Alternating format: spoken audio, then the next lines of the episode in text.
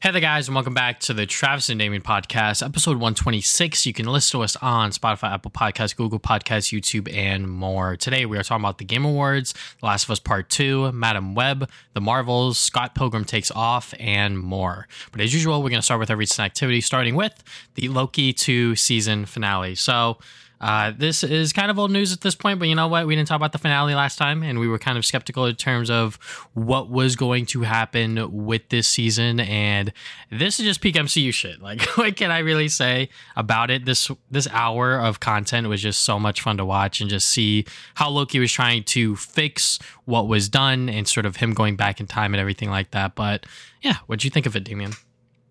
Yeah, I, I loved it. You know, um, you know, with a lot of the other MCU shows, the finales always kind of fall flat, I guess, because mm-hmm. um, I feel like they have to end in like a really big CGI fight, you know, a lot of the time, and um, a lot of them didn't really have to. Like, I think WandaVision like definitely feels like that didn't feel like it had to be a big CGI fight. Mm-hmm. Um, you know, it got uh, Moon Knight and then a Secret Invasion. Like all these like ended in like these big fights. Except for Moon like Knight. Really need Moon Knight just cut it out. yeah, yeah, that's true. But he did have the big fight with um, the two gods and shit mm-hmm. as well. Yeah, yeah, yeah. Um, and I feel like you didn't really need that because it doesn't like, you know, necessarily like fit the theme of the show or whatever. And I feel like Loki does a good job with both of its finales for season one and two because it kind of focuses on, you know, just the characters and Loki himself. Since um, He Who Remains isn't really like a um, I guess like he's not really like a fighting type. He's more of like a um, you know just talk it out type of guy. Mm-hmm. So it makes like the conflicts with him like a lot more interesting. Like in this one, the whole first half of the episode is kind of like this whole death loop thing where he's trying to figure out like okay how could I do this and how could I stop the time loop from exploding and all this and you know he gets like creative ways to do it like through a whole funny sequence. I really like. I mean I really like death loop stuff. Like mm-hmm. I think it's always like fun to watch. Like you know, I love ReZero and I also love that one Tom Cruise movie with them. I think it was just called Deathloop. I forgot. No, that's the name of that game, but yeah. whatever. I, I, really like that concept. So, um, you know, seeing Loki try to figure this stuff out by using, you know, his own skills of being like smart and cunning and stuff like that. I, I thought that was really cool, you know, since he's not Loki's also not really like a type of person to just like fight people either. Yeah. So I thought it was really cool how they um kind of set this finale up to be something more like that and him trying to figure out how do I stop you know, Kang from like sort of getting his way and also make the branches like not die out and stuff. Like, mm-hmm. you know, he, he wants to have his cake and eat it too. And then in the end, he, he did it. So uh, I thought it was a really strong finale. Yeah. I think that everything that the episode was sort of setting up and sort of them being like, oh, now he could like time slip whenever he wants and sort of jump to wherever he wants. And just seeing that initial first part, I was like, oh, okay. And then it was like centuries later, I was like, holy shit, he actually like studied quantum physics. And then, you know, it plays into that part of the episode where he's just like going through the motions and we don't know exactly how many times he's done it at that point, but you know, he knows what he's doing. And I think that the way that they send off this version of Loki off, obviously this isn't the last time we're going to be seeing him, but just having his story end here, it, it being the way that it is with him sort of like, you know, I guess I'm not exactly sure what the term is, but you know, he's he's keeping the timelines in order, if you will, um, at the sacrifice of his own happiness for the people that he loves and everything like that. So I really did like the way that it all sort of came together and having him just, you know, be like, all right, well, I'm gonna just do this because he's done it hundreds and thousands of times, and he's like, all right, well, this is this is the only way for us to really find a satisfying conclusion yeah, it was cool how they made it so like you know he couldn't really ever defeat Kang, like kind of just had to take his place. But um, mm-hmm. them finding a way to like get rid of the time loom since that was the thing that was actually causing you know all the other branches to like go away basically because it was meant to just keep the sacred timeline in check. Mm-hmm. Um, and him like just sort of like you know I do my own thing by just grabbing all the branches and like uh, just making like the tree of life over there. Like that was really cool imagery, by the way, yeah. as well. Like I think the like the imagery here was really good. Like you know, it ties into the um the Norse shit by making uh Yggdrasil and stuff. So that that was really cool. Um, and I don't know, I, it really fits into the the Loki thing because you know, um, I feel like he always wanted to be a god, and then he didn't want to be a god, and now he's like, okay, I'm gonna be a god, but like be like a good god, and there, there, he is, yeah, just overseeing everyone, even though it's like really lonely and shit. But you know, he's happy that all his friends are able to like live on, and all the other branching timelines are able to just like exist now. Um, and it could just keep adding more branching timelines because add more branches to the to the tree and shit. So I thought that was a really cool way to like sort of end this Loki story arc. I mean, like you said, probably isn't the last time we're going to see this Loki in particular. Yeah. But um, I think the way the whole story wraps up, like it feels good. Like the TVA is like in check. You know, the timelines are in check. The, the only thing is like the Kang stuff, Mm-hmm. right? And I think now Marvel kind of has a good scapegoat to just not do Kang stuff if they really don't want to, with the actor being weird. You know, if they want to say, okay, this was it. This is like the whole Kang stuff. Even though, it, you know, I still don't like it in the sense that they've been building up so much of it and it'll still feel kind of dumb. But I can at least accept that this was a good finale for like the Loki show. And if they want to end the whole multiverse, uh, you know, Kang stuff here by being like, oh, we have all the branches in check, it's fine, then sure, I guess. But, you know, it's still, it's still to be a messy situation just because of the whole um, Jonathan Majors shit. But uh, I guess we'll see. But I- I'm just happy the show ended good. You know, that's all I can really ask for. But yeah, I mean, I think that Marvel really did give themselves a way out, but also they didn't. I mean, I could see why that, I guess, like that Marvel insider from last episode was like, oh, you know, like they're kind of fucked with this whole scenario or whatever. yeah. But I think that this angle does give them a way out to a certain extent because, you know, it, it, it did allude to the Kang that we saw within Ant Man in terms of like, you know, they dealt with them or whatever. Um, but, you know, I could see them pivoting away from it, but I could also see them uh, going deeper into it. Uh, apparently, a rumor that I saw on Twitter, I don't know if that's reliable, obviously, but apparently they can't just recast Kang because there's a clause within Jonathan Majors' contract where he is he is the only one that could play any variants and sort of any version of Kang within the Marvel What Cinematic hell? Universe or something, Uh. something like that. I don't know if that's 100% true. Obviously, I'm not fact checking that right now, but that would explain why they would have to pivot to Doctor Doom if they were to do that because right now the Kang Dynasty director left the project, so uh, but he's still going to be working on Shang Chi too.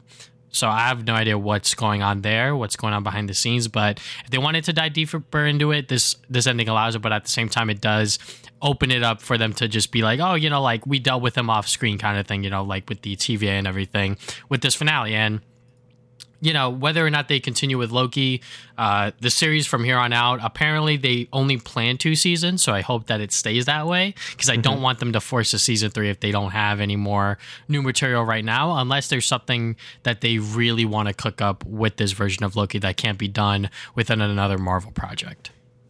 Yeah, I mean, I, I agree. I, I really don't want to see season three, not because like I, I don't like the show. It's like the opposite. Like I, I like it too much, and um, I feel like I just don't want them to like ruin their own ending and like sort of like you know go back on stuff or whatever just to make it like some arbitrary reason why we need a season 3 So um, I'm happy for it just being a two season thing. Um, you know, I think I, I still definitely think it's like the the best Marvel show at this point. Yeah. I don't know if there's like any comparison at this point. You know, besides the not you know the Netflix stuff, but in terms of like actual MCU stuff, I think this is definitely the best Marvel show they have made. So um, hopefully you know things like Echo and stuff could be a bit better and like delivering like Loki did. But um, I'm just happy the show ended well and um. You know, that's all I can really ask for. Because, you know, Marvel shows always fumble in the end, and I'm, I'm happy this one didn't. So that's good. Yeah, especially since because of the way that they've been doing the shows, there hasn't been like a showrunner or anyone really like, you know, making sure that the shows stay on like a good path to make sure that they are coherent and they're, you know, story driven and they're engaging for the viewer. You know, this is definitely the best MCU show by far.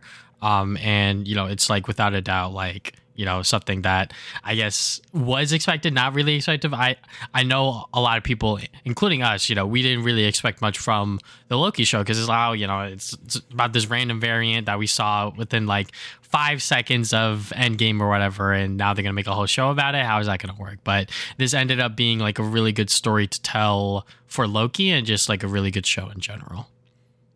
Yep, and I'm happy they didn't mess it up. All right, so now let's get into our recent activities. Um, I will let Damian go first because he has the video games on his side, and then I got uh, Mario Wonder on top of on top of his games list, and then I got one movie. Yeah, so I finished Kingdom Hearts 2. I did that like basically like right after the last podcast. And yeah, it was really good. You know, I could see why people think this is like probably the best in the series. Uh, everything I said before applies to like what I think now. I think the combat's super fun. I think there's a lot of like different things you could do within the combat. Um, you know, the first Kingdom Hearts was like you know, uh, it had pretty basic combat. It got better towards the end, but I feel like two basically took that and just like ran with it. So like by the end game, you're just doing like so many crazy flips and shit, and it's like super fun. Um, and like I also said in the last podcast, I think the boss fights are like super good as well. Like, you know, there's like a really a lot of cool mechanics and stuff you gotta do. Some bosses totally change up how you would fight them. Um, and it just makes for some really engaging boss fights that I feel like a lot of other action RPGs don't do as well because they just feel like damage spongy. Um, this game, like, it, they have a whole category where people just do the game on the hardest difficulty at level one because, um, like, a lot of bosses don't really feel too damage spongy. It's kind of just like being able to dodge their attacks and shit. Um, and I think that's great. You know, I think that's how most like good combat systems probably should be, and like sort of like avoiding the damage spongy type of stuff. Um, but besides that, you know, I thought the Disney Worlds were fun to go to, even though some of them were kind of weird. Like the uh, Little Mermaid one is just like a musical, and that's like kind of weird. Um, yeah, like you know, you had like two of the songs from the movie, and those are good because the songs in that movie were good. But then you had like two or I guess three original songs that were fucking garbage. I'm like, what the fuck? It's so weird because the rest of the music in Kingdom Hearts is good, but the uh, those two vocal tracks are like fucking shit. I'm like, what the hell? um, but yeah, besides that, uh, the game was great. Um, again, I also have to like compliment just like the remaster in general. Like, um, I think these Kingdom Heart like collections are like some of the best like sort of remasters I've played, uh, and it makes me sad every time. Like, why didn't Ratchet Clank get something like this? Why didn't Ratchet Clank get like a, like a god tier remaster like this? You know, it had all the content from the final mix versions, which only came out in Japan. Um, the games like just look great. It had like no bugs at all. Everything look looks as great as it could be. And then you got Ratchet Clank with his like floating helmet, and it just makes me sad. But yeah, it was really good. I, I, I really understand why people love Kingdom Hearts 2 so much and why it's sort of like still like one of their favorites in the series. Um, I'm excited to play some of the other ones in the series. Uh, you know, I know Birth by Sleep is also a fan favorite as well, and I'm excited to play Kingdom Hearts 3 because I know that one's very controversial if you like it or not. But 2 is very good. Uh, I really did enjoy my time with it. I'm happy just to, I'm like fuck it, I'm just gonna play it, and I'm happy I did it because it was a good time. Uh, next is Mario Wonder. I have beat it. I fully 100% it. Uh, it took me like I think like 12 hours. I think something like that. Um, so yeah, I, I, thought the game was great. Like I, you know, I basically again everything I said before. Like level design is fantastic. The wonder effects are, are so creative and cool. Yeah. Uh, the uh, the badge system is really cool. There's so many different things you could do with it. You know, um, you have all like the different, uh, I guess, movement abilities you have with the badges, but you also have these special badges that sort of like hamper you, which is cool if you want like more of a challenge run type thing. I think that's a, a cool thing that they added. Um, again, the, uh, the only real negative about this game is probably the boss fights. Like, yes. like the pretty lame. Mm-hmm. Like it's just Bowser Jr. and and honestly, like it doesn't matter that much because bosses in Mario are usually just whatever. But I feel like it kind of stands out more in this game just because the game is so creative and it's always doing new things with like every single level. Um, that the boss fights feel very lazy or like they just feel like an afterthought, and mm-hmm. they probably were. Um, like I think two of the three worlds don't even have boss fights. Like it's just like just do the thing. Um, so it just makes them stand out a bit more. I think the final boss is pretty fun. Uh, yeah. Again, still nothing too crazy, but it, it's a little more. It's obviously a lot more creative than the Bowser Jr. fights. But um, I, I definitely feel they could have done a lot more with the boss fights. Like you could have done all the crazy wonder effects with like a different enemy. Like maybe a Goomba turns into like some fucking giant monster or some shit. I don't know. like there's so many creative things they could have done, and it ends up just feeling like kind of whatever for the boss fights. But I feel like that doesn't really hamper the experience all too much. I think the game is still fantastic. Like probably my favorite 2D Mario at this point. I, I need to like think over it some more. Like I love Mario World and Mario Brothers 3, but um Wonder is is very good. Uh yeah. any thoughts on you? Yeah. I mean you're pretty much nailed it right on the head. You know, this game does so many creative things, and every single level is such a pleasure to play through. Like you never know what you're to run into when you find that wonder flower. And even when you play it for the first time, it's not always right in front of you. Sometimes you might get to the end of the level and it's like, "Oh, you finished it?" question mark. But in reality, you have to go back and you have to sort of figure that stuff out. Uh, there might be a different path, there might be something that you missed out on. Um, but that's where the badges come into play. There's one of them that pretty much is a radar to show you exactly where the wonder flower is, but also where the collectibles are.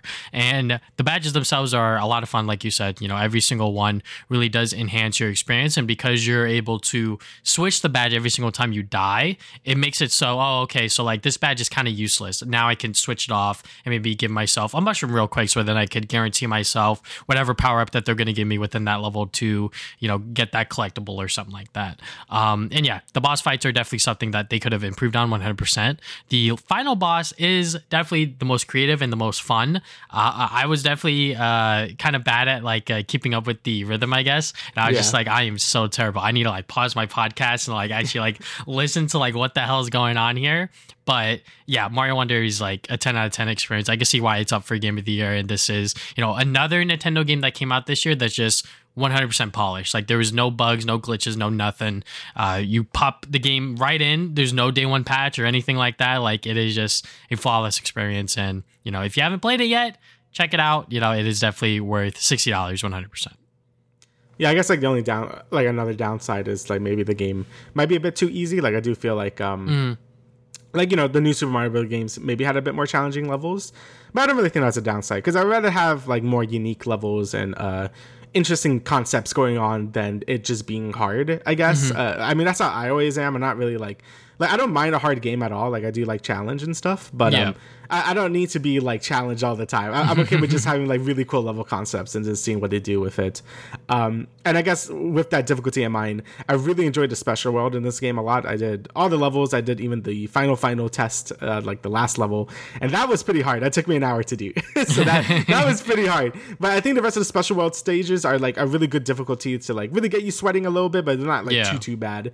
So um, I, I really enjoyed all of them a lot. So yeah, overall, I think the package is just really good.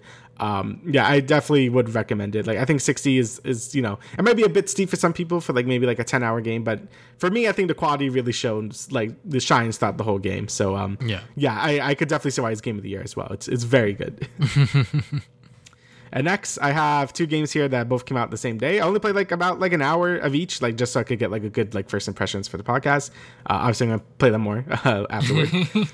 but first is Mario RPG. Um, this is obviously a remake of Mario RPG that came out for the Super Nintendo in like 1990 something. I forget exactly when, but it's Might been a very long time. 96, but I will look that up for you. Yeah. Um, when was it? I was correct. Ni- uh, March Oh. 9th, 1996. Look at me. Look at that. Fucking Mario Wikipedia. So yeah, this is um sort of Mario's first foray into the RPG genre, and this was made by Square Enix. Uh, this remake isn't. I think this is made by some other person, but um you know it takes a lot of those classic JRPG tropes from that time. So you know it's turn-based battling. You have like the isometric view and stuff, but it does a lot to sort of like I guess make it enjoyable for people that either don't like JRPGs or uh, is like someone's first JRPG. Um, and the way it does that is by making the game a lot more interactive. So um, a lot of the combat and stuff, you know, turn based is mostly just select an attack and then you watch your character do the attack and whatever. And to some people, that's boring. Uh, I like turn based, so it's whatever. But the way the Mario RPGs really fix this and makes it more fun for a lot of people is having uh, reaction commands or action commands. So whenever you do an attack, you're gonna have like a little timing window to press A, and then your attack would do more damage or has some other bonus effect and stuff. And you can even uh, block enemy attacks by doing the same thing. If you get the timing right, you could take either no damage or reduce damage, and that kind of keeps the gameplay really like reactive and stuff. It makes you like you know not just like I guess doze off if you if you like find turn-based RPGs boring or whatever. Um, and that sort of carries on to every other Mario RPG. So that stuff is still there. Um, and I guess in terms of the whole remake quality, you know, it is more of a faithful remake. It's not like uh, going as crazy with like changing shit as some other stuff. But um, I, I think visually the game looks great. Like I think it, it totally adapts the uh, Super Nintendo art style really well. Like it still feels like that Super Nintendo uh, early CG. Like I don't even know what you call it. You know, like Donkey Kong Country, right? Yeah. It's like it's a it's like a CG model, but it's like a sprite, right? So it basically does that, but now it's fully 3D and it looks really good. Um, the music is great as well as all remastered and stuff, so it sounds great as well. Um, and they- added some new stuff, like this like new cutscenes now, and just like a new like sort of like triple attack team thing now. Those has like a little cool cutscene and stuff, and that stuff looks great. Like I think like the the cutscenes really add a lot to the game as well. Um, and yeah, it's just a really faithful remaster to, uh, or I guess remake of Mario RPG. Um, you know, I have played the game before. It's been a long time though. I, I think I played it during the Wii Virtual Console, so mm-hmm. I, I, do have some memories of like like some of the set pieces and stuff. But it's been so long that you know it might as well be me playing it through again, like new. so um, but yeah, I highly suggest this game to anyone that's like interested in a Mario RPG if you never played one before, or if you never played like really a JRPG before, because I think this is a good sort of like stepping stone into that genre, or just for anyone to really enjoy. Since the game also has a bunch of mini games sprinkled throughout, so you know it's not just battling or like just walking around. Like the game asks you to do a lot of different stuff to sort of get like your dopamine going up, you know. so um, and I think that's a really cool way to. Uh, sort of get people that aren't into this genre more interested. That's actually what Kingdom Hearts does as well. Like Kingdom Hearts isn't just like going around and fighting things. Like there's a lot of mini games and other things to do as well. To uh, so I guess get people to actually be interested in like this genre uh, instead of things like you know sound like Xenoblade, where it's basically just walking, questing, and you know killing shit, right? Like this mm-hmm. game has a lot more variety than that.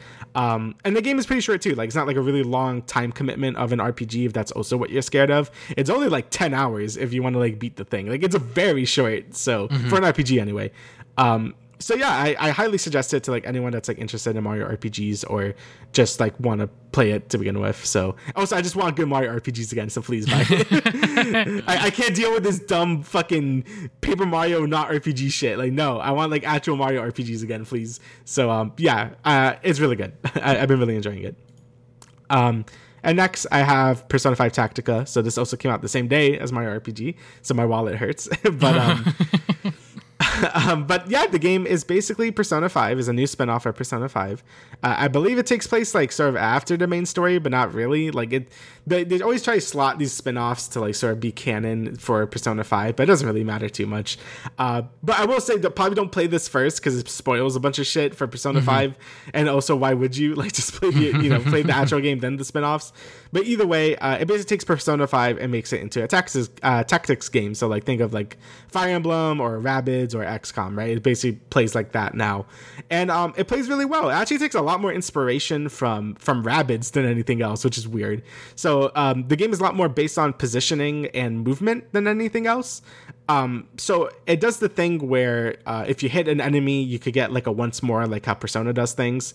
So if you hit an enemy for its weakness, uh, you get you could like move again basically, and the whole game is kind of built around that. Like you want to like keep getting once more is to uh, keep getting more turns and stuff. Uh, position your characters to do these like sort of like triple attack shit. It's basically an all out attack from the base game. Mm-hmm. Um, and it makes for a really uh, satisfying gameplay loop because you want to keep moving your guys everywhere. You want to keep comboing and keep moving around and shit until you get like a perfect combo and just like wipe out like whatever group of enemies you're like fighting. Um, and you know that works really well in like the base persona combat, and I think they translated that really well into sort of like the tactics uh, side of things.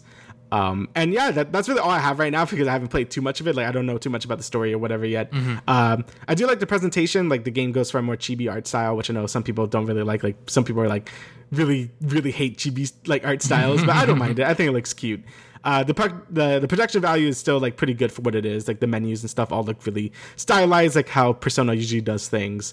Um, and yeah, I'm just satisfied that the combat is as fun as it is because I'm like I don't know how you would do a tactics Persona game, but um, I think they've been doing it uh, really well. You know, it feels different enough from all the other tactics games I have played. You know, it still has like the cover system with like XCOM where you can have like half cover and full cover and shit. Um, but you know, it does have its little flair persona stuff in it. So I'm excited to de- to uh, dive more into it and stuff and like talk about some more. Uh, the game also isn't very long either. I think it's like 20 ish also hours. Like it's not like too too long. Uh, I, am used to persona games being 100 hours, so so that, that's a pretty good length as well. So um, yeah, I'm, I'm really looking forward to playing more of it. But yeah, the first impressions are pretty good. All right. So I got one more thing I'm going to talk about here before we get into the Game Award nominees. So I watched The Hunger Games, The Ballad of Songbirds and Snakes. So uh, funnily enough, I've only watched two of the Hunger Games movies before watching this. I watched The Catching Fire, I believe that's the second film, right before this one, and I really like that one. That one was pretty good. I think it is a lot better there than the first film. I mean, it's been months since I've seen the first one, but you know, just I guess recency bias. You know, the second movie is definitely like a lot of fun, and I hear the last two are actually kind of bad, so can't yeah. wait to watch those. but this movie, Ballad of Songbirds and Snakes, I was thoroughly surprised surprised by it. It was just a really well made movie. Like it had really compelling characters. Um, I didn't know who the backstory was on, but it was on uh, President Snow, who's like the bad guy. So like Yeah. I guess like the the twist closer to the end or whatever, you know, sort of like his downfall as like the hero character. I was like, oh okay, so this was gonna happen eventually, but um you know everything about the movie just the characters the presentation like the twists the turns you know obviously like this is a prequel so there's only so many you know sort of surprises that they could throw at the viewer. But a lot of them really you know were entertaining and you know threw me off guard to a certain extent. And i really liked what they did with the first two parts of this movie because the way that it's like separated is that like all right first up is part one and then part two then part three. So you know it's it's just labeling out the three act structure for you.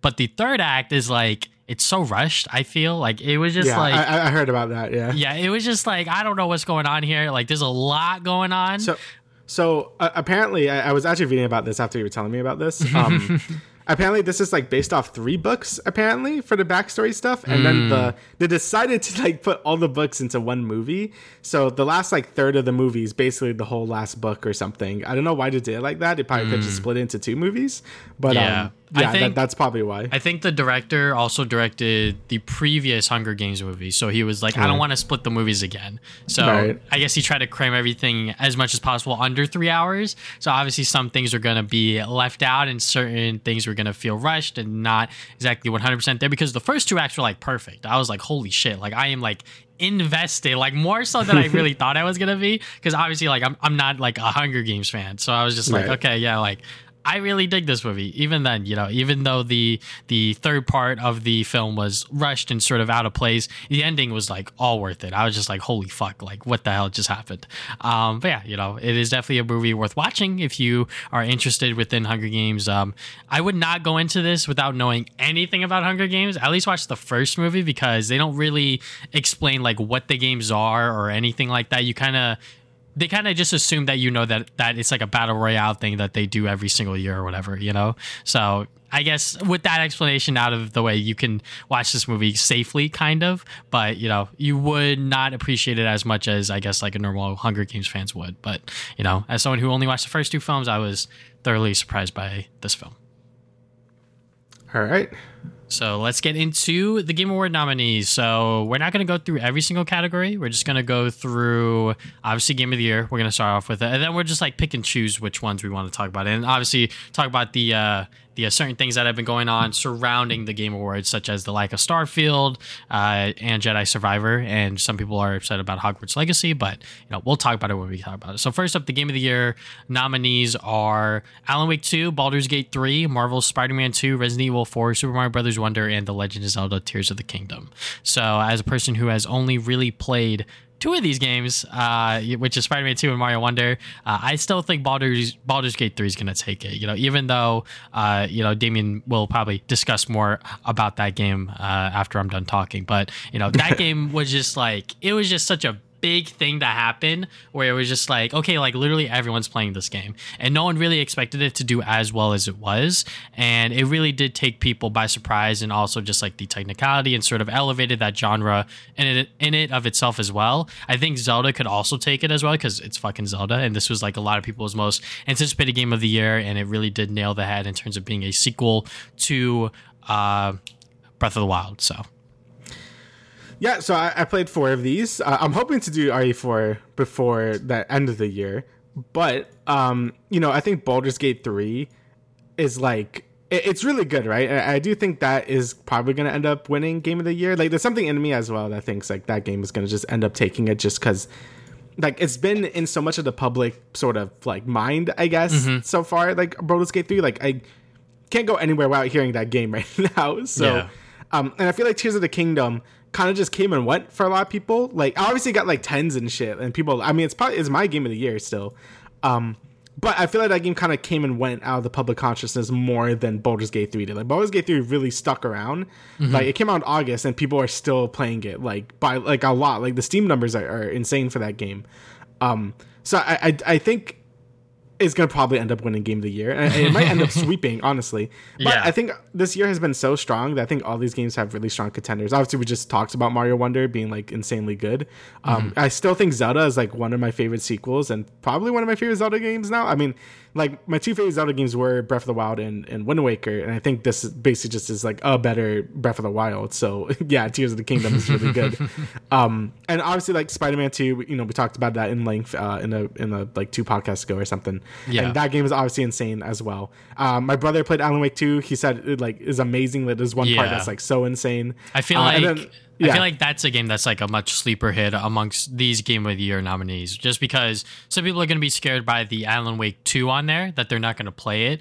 But Mm-hmm. I feel like every single time people play the game and people talk about it, it's always just high praise in terms of how polished it is, and also just like how good the game is as well. You know, like no one really expected Alan Wake 2 to be as good as it was, but you know, because it came out, you know sort of towards the end of October, and a lot of people are already, you know, played Mario or, or played Spider Man. You know, they were sort of burnt out on gaming, possibly. But you know, I I still want to play Alan Wake two before the end of the year because you know I am almost done with Alan Wake one, and I feel like that this game is going to do a lot of things for me story wise, if you will.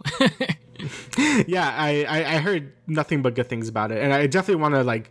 This is definitely on the list. Like, I do want to play Mm-hmm. Alan Wake One, obviously, and I do want to play Control as well. So I probably want to do those before I get into Alan Wake Two.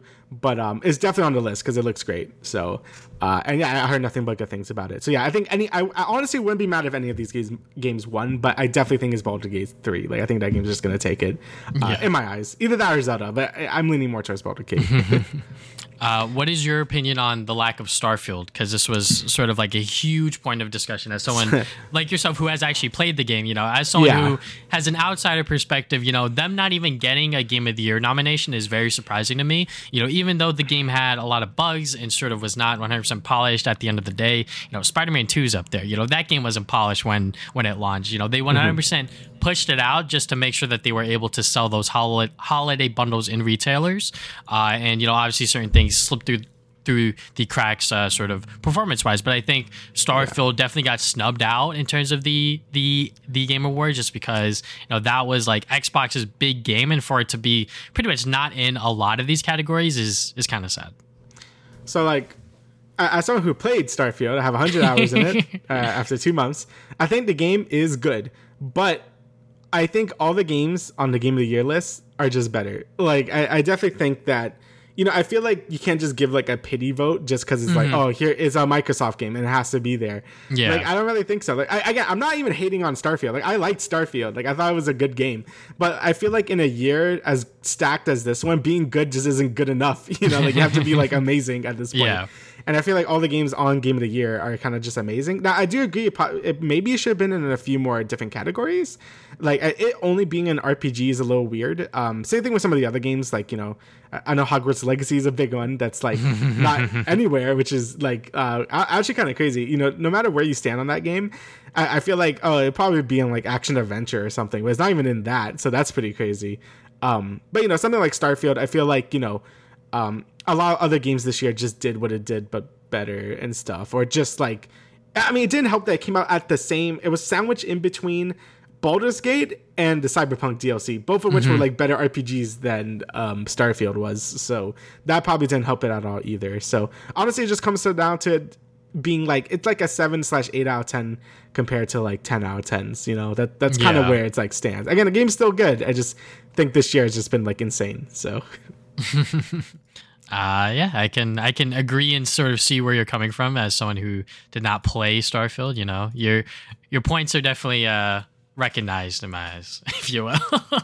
Yeah, I guess the only real downside, my only real kind of bummer for game of the year is that like Final Fantasy 16 is in there. Like, I really like that game. Uh, again, that game also has some issues. Like, I, I also think that game is like really good, but um, you know, I feel like it has more standout issues than a lot of the games on Game of the Year to like not be there. Like, you know, the either the combat being a bit too repetitive, the game not really having like any RPG elements at all and stuff like that. But you know, I think the things that it does do right, it does really, really well. But um, you know, sadly that you know you have to be all in this Yes. year. Like you have, you have to be all in for game of the year. So I, I totally understand. I'm a little bummed out that it's not there, but I, I definitely understand. Um, but yeah, I guess we could start getting to some of the categories. Um, Yeah, obviously, it- got things like game direction, which I, I still never understand what that really even means. but um, you know, then you have things like uh, I, I guess like we should go with more of the heavy hitters, so like things like narrative and stuff. Um, you know, like Spider Man is there at Baldur's Gate. Again, I think this might just be a Baldur's Gate like sweep here. Uh, I really like 16 story. Like I, will probably, I think I voted for. I don't know why it's not showing my votes anymore, but um, I think I voted for 16 think for this. I think it might be because you could actually vote every day or whatever, Oh, that's fucking something weird. like that. Yeah, I don't know. But yeah, um, I mean, I, I mean, you really only have Spider Man there.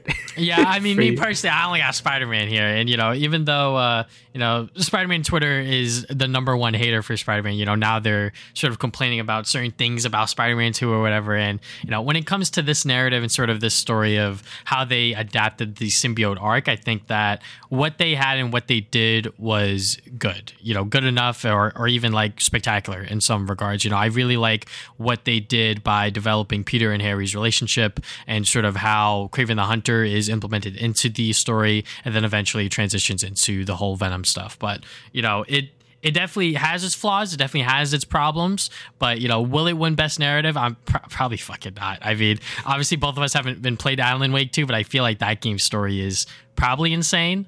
Um, I don't really know much about Baldur, Baldur's Gate 3 story, but uh, I mean, honestly, I feel like any any one of these could win. Yeah, my, my vote's for 16, but it, it probably oh it goes to be Cyberpunk. I forget that's there as well. Um, I have not played that yet because it's again been a really busy year. It's been a lot of stuff, but Yep. is definitely on the table. I heard nothing but good things about a DLC. So Yeah. Um, I guess another category I will pick out here is best performance. You know, this is obviously a year of just like great games, but also you got actors who played these characters and they sort of delivered uh, that mark on there. And, you know, you got uh, uh, Cameron M. I'm not going to try to pronounce that last name for uh, Jedi Survivor. You got Ben Starr for Final Fantasy 16, Yep, Idris Elba Clive. for Cyberpunk, uh, Melanie L for Alan Wake 2, Neil Newbon uh, for Baldur's Gate 3, and obviously Yuri Lowenthal for Marvel Spider-Man 2. Obviously, I'm a fucking. I, I also only played one of these games as well, so I could really only campaign for Yuri. But you know, he, his performance as Peter Parker and sort of how he sort of took on that symbiote arc and how he treated it as like a addiction kind of thing, and how it translated into the game was just phenomenal, fantastic. So, um, but you know, just like with the last category for best narrative, I feel like any one of these guys uh, or gal could take it. yeah, that, all of these have been really good. Obviously, I didn't I didn't play uh, uh, Star Wars Survivor yet, but you know he was obviously great in um, fucking Jedi. Fallen Order. Fallen Order. There you go. These fucking names. Fallen Order. Uh, I, I, Idris Elba. You know, he's just good in everything. You know, like I, I feel like he should win just because, like, you know, you're you're in the fucking you're in Hollywood. you're good. You're great though. I love you, but I'm just saying. Um, I, I, I mean, I, I'm gonna put it for for Ben Starr. Like hi- his performance as Clive was like really, really good. Um, there was a lot of really good emotional moments in 16 that I think he killed it. Like it was like super fucking good. Like I absolutely loved his performance in that game. It, it was really good. Um, but Neil Newbon, he was Astarion in Baldur's Gate. Uh, I love that guy. He is a like sassy vampire guy. He's really good in that game as well. Uh, and of course, Yuri, you know, he killed it as well as Peter Parker. Like I think he did a such a good job with the symbiote and like sort of like sort of conveying that rage and raw emotion that comes from sort of that story arc of Spider-Man. Um, so yeah, honestly, again, I wouldn't really be mad if any of these people win because they they've all done a great job. Um, you know, I heard Saga from Alan Wake 2. She did a great job as well. But again, I haven't played that game, so I can't really comment. so yeah. Yeah. Uh, another interesting one I do want to bring up is the art direction one because it's a game that I hope wins a lot uh, for categories is in is Hi-Fi Rush. That game Yes. was really fucking good, and that came out at like the beginning of the year, and I feel like a lot of people are forgetting about it. Like there's two games I keep forgetting about is Fire Emblem Engage and Hi-Fi Rush because they both came out in like January, um, and both of the games were very good. But I really hope Hi-Fi Rush wins a lot of the categories is in because uh, you know I, I really feel like it's like between two games here, being either Mario Brothers or or Hi-Fi Rush for art direction because they're just so expressive to me. But Yeah. um, I, I really really hope it's Hi-Fi Rush. That game was such a pleasure to look at and just play as well. Like, it, it was just so good. Uh, so I really hope it wins um, art direction because I, I really think it deserves it. Yeah, I mean, it literally looks like a sort of comic book come to life, and you're just playing it. You know, it, Yeah. it, it, it always looks good whenever I see gameplay footage of it or whatever. And you know, it was definitely a surprise launch when it came out. You know, no one really expected it to come out when it did. I think it shadow dropped. I don't know. Maybe I'm Yes, it did. Yeah. Okay, so yeah, you know, it just shadow dropped, so you know, a lot of people weren't even, you know, expecting it to come out of that. When it did come out, it was like, holy shit, like this game's like amazing or whatever. So, you know, I, I hope that this game does win best art direction. As much as I love how creative and how much sort of, uh, you know, colorful and different things that they did for Mario Wonder, I feel like Hi Fi Rush, you know, definitely is one step above Mario Wonder. Yeah, and I also hope it wins best action game as well. Like I, I mean, the action game list has some good stuff in it, but I also hope it wins that too because it was also just a really good uh, character action game. So think of like you know DMC Bayonetta is basically in that same sort of like gameplay style, um, and have the unique thing with the whole rhythm mechanic as well, and it makes for a really satisfying gameplay. So hopefully it also mm-hmm. wins that because uh, you know I'm rooting for it. You know people are saying like oh Microsoft doesn't really have a presence this year, but it's funny how Hi-Fi Rush is like in way more categories than Starfield is. So yeah, um, yeah, it just shows that you know yeah Hi-Fi Rush was really fucking good. so yeah. Uh, is there any other categories you want to look at? Because honestly, I don't, I don't mind jabbing at any of these. I don't have anyone in particular that I want to look at, but uh, I mostly just kind of want to talk about two more. Uh, that's music. I, I, really hope 16 wins that. Holy shit! like, if there's any category, I fucking hope 16 wins in. It's this one. Jesus Christ, the music in that game is so fucking good. If Zelda wins this, I'll be a little upset. I mean, all, all these games, like Hi-Fi Rush is also like really good. Yeah. But damn, dude, Soken went insane for 16. Like, I love the soundtrack in Final Fantasy 14, and he composes the music for that game and it's just so good. And he he fucking played his heart out. He he he did so well. I really really hope he wins. I really hope 16 wins for uh, best sound and uh, I guess best music because holy shit, it was really good. Um, and I guess like the last thing I really want to mention is the best RPG thing because you know obviously Starfield mm-hmm. is like the only category it's in. But yeah. also people are upset that Octopath 2 wasn't in here, which I also forgot mm. came out this mm. year. And yeah. I saw a lot of people saying how that game was like very good. I haven't beaten it yet. I, I got yeah. I had like a moment of weakness where I played like 20 hours of it, and then I don't know why I'm like I feel like playing Destiny 2, and then I played like 100 hours of Destiny 2, and like I don't know why I did that.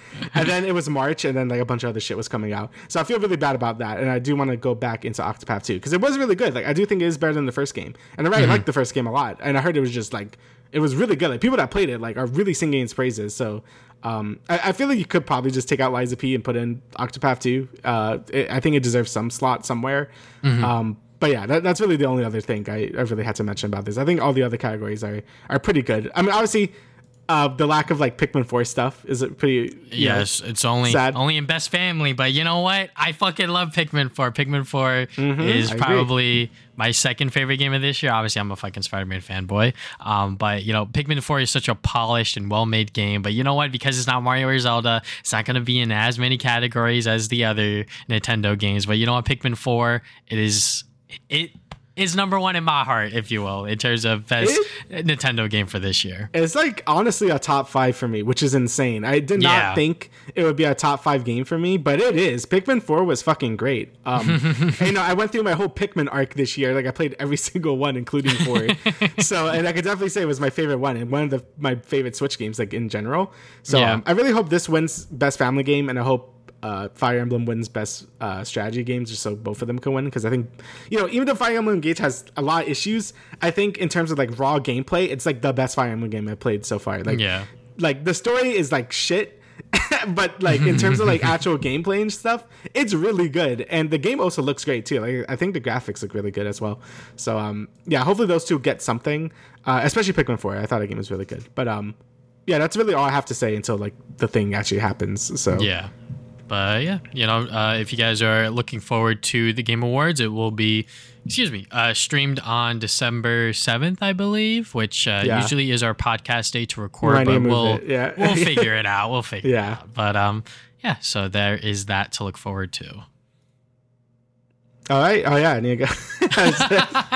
okay. so, all right. So Suicide Squad, Kill the Justice League. So um, this game was delayed for like a fucking year because everyone hated it because it was a mm-hmm. live service game. So now Rocksteady are kind of doing these like I guess insider things where they're gonna like you know do deep dives into certain gameplay mechanics and stuff like that. Um, and this one goes into the story and gameplay.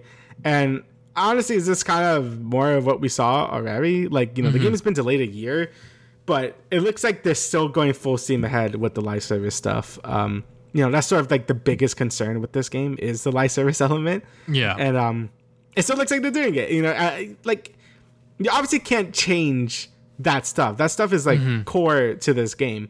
So I think anyone hoping that oh, just take out live service stuff and it's fine.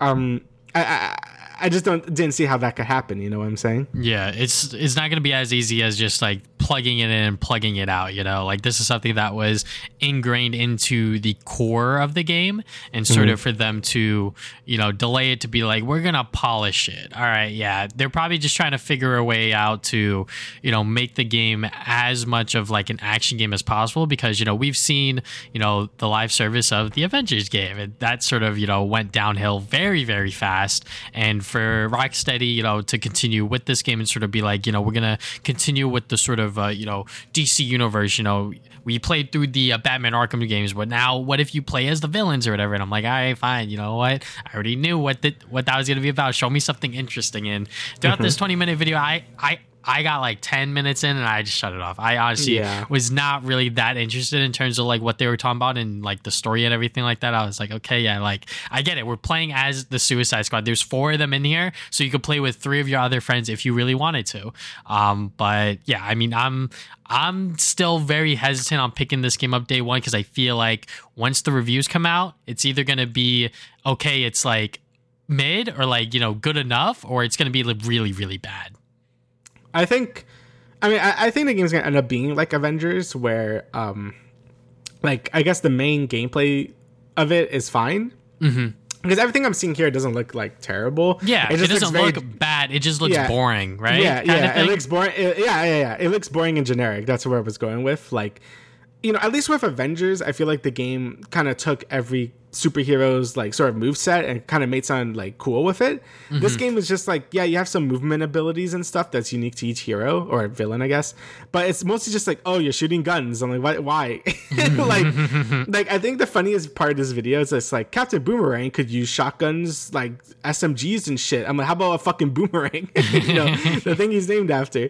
So I don't know. I, I definitely feel like this game's like direction is super misguided and it's just going to end up crashing and burning.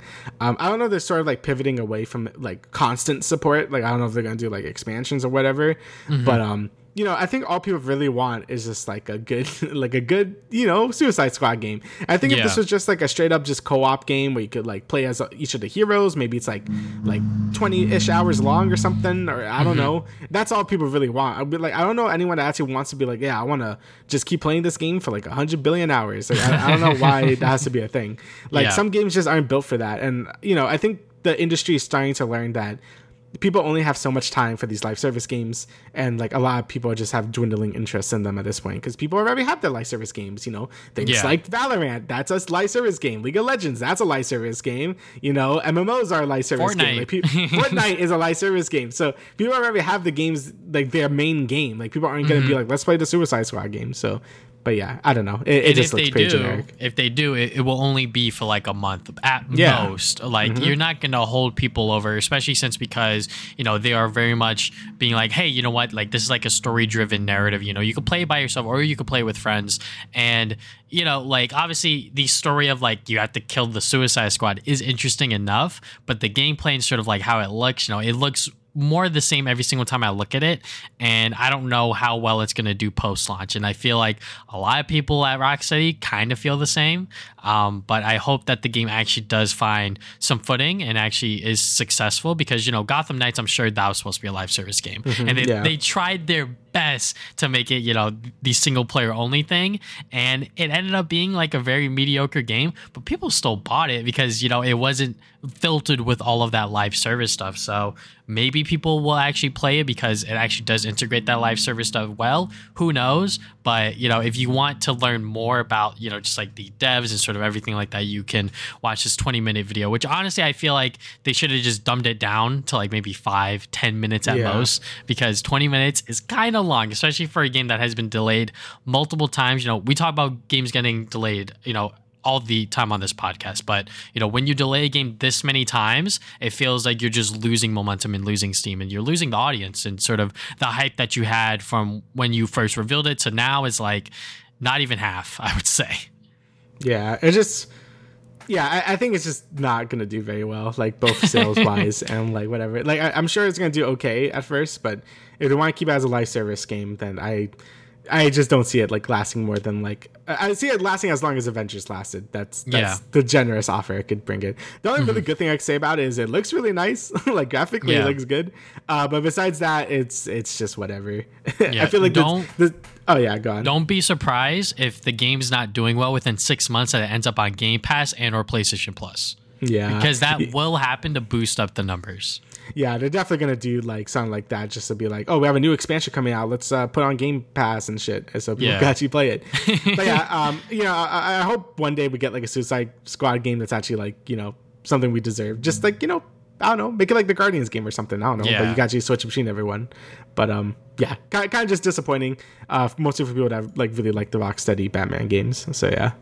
Yeah, but I'm I'm still hoping that it does well. But you know, just Hope. watching watching those cutscenes just like drag out for like minutes on end, I was like, I'm fucking bored. I'm sorry. Like I don't care. Yeah. But uh, let's talk about The Last of Us Part 2 Remastered being official. So, the way this story broke out was very funny because it got leaked, and then PlayStation Hand was kind of forced to reveal it because Yeah. everything got leaked. Literally, the assets, the trailer, literally everything got leaked, and then they're like, "I fuck it. I guess we'll just uh, post this PlayStation PlayStation Blog thing now and just show."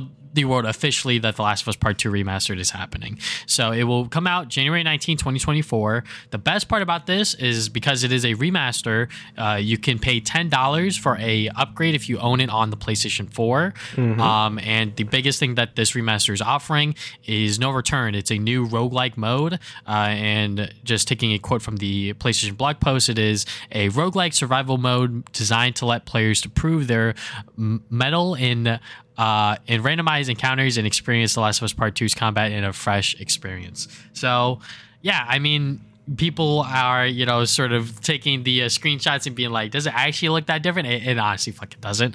Um, so, for them to, you know, label it as a remaster, to, you know, bring it onto PC, you know, six months from now or maybe a year from now, you know what? Fine. You know, I can see why they're doing it. Do I like that they're doing it? Hell no. I hate that Naughty Dog has become the sort of Last of Us studio and they haven't really produced anything brand new since The Last of Us Part 2 and even then anything like brand new IP wise or, you know, anything like that, you know, because they have been really doing The Last of Us and Uncharted for like the past decade, I would say, which is Yeah. kind of sad. I wish that they, you know, did did some other stuff because you know obviously The Last of Us was like the last big thing that they did for the PlayStation 3 and the fact that it is still going on to this day with only two really main games within its franchise is kind of weird but you know we have so many remasters and remakes of these games now it's like okay yeah like if you haven't played Last of Us 2 at this point get this remaster and better yet buy on the, the PlayStation 4 now I think it's like $20 because of the Yeah. Black Friday sales and then pot, and then buy that $10 upgrade. I think this might be the first time I'm going to use this sort of like upgrade system for my games just because you know I'm I'm such like a fucking physical collector, but I can't see myself shelling out $70 for The Last of Us Part 2 again. I might do it if the money's right, but you know, I'm not like the biggest Last of Us 2 fan. You know, if you watch my video on it, which I won't, you know, bore you with like the 36 minutes that I talked about it, but you know, I liked what they did with the gameplay. The story is a little muddled in terms of like what they did uh, in terms of like splitting the story up, but I think that the gameplay is like perfect and technological wise and everything like that. Like it is just it is it is literally just like phenomenal in terms of like what Naughty Dog was able to do on the PS4 hardware. And you know, I hope that when it does arrive, this remaster, that it actually does look significantly better than the PlayStation 4 version. Yeah, I guess um I guess I'm mostly hoping for like I guess just performance like enhancements, Mm-hmm. I guess. Like I guess graphically like can't really do much because the game already looked like really good for the PS4 game because you know it Mm-hmm. was like one of the last PS4 games to come out.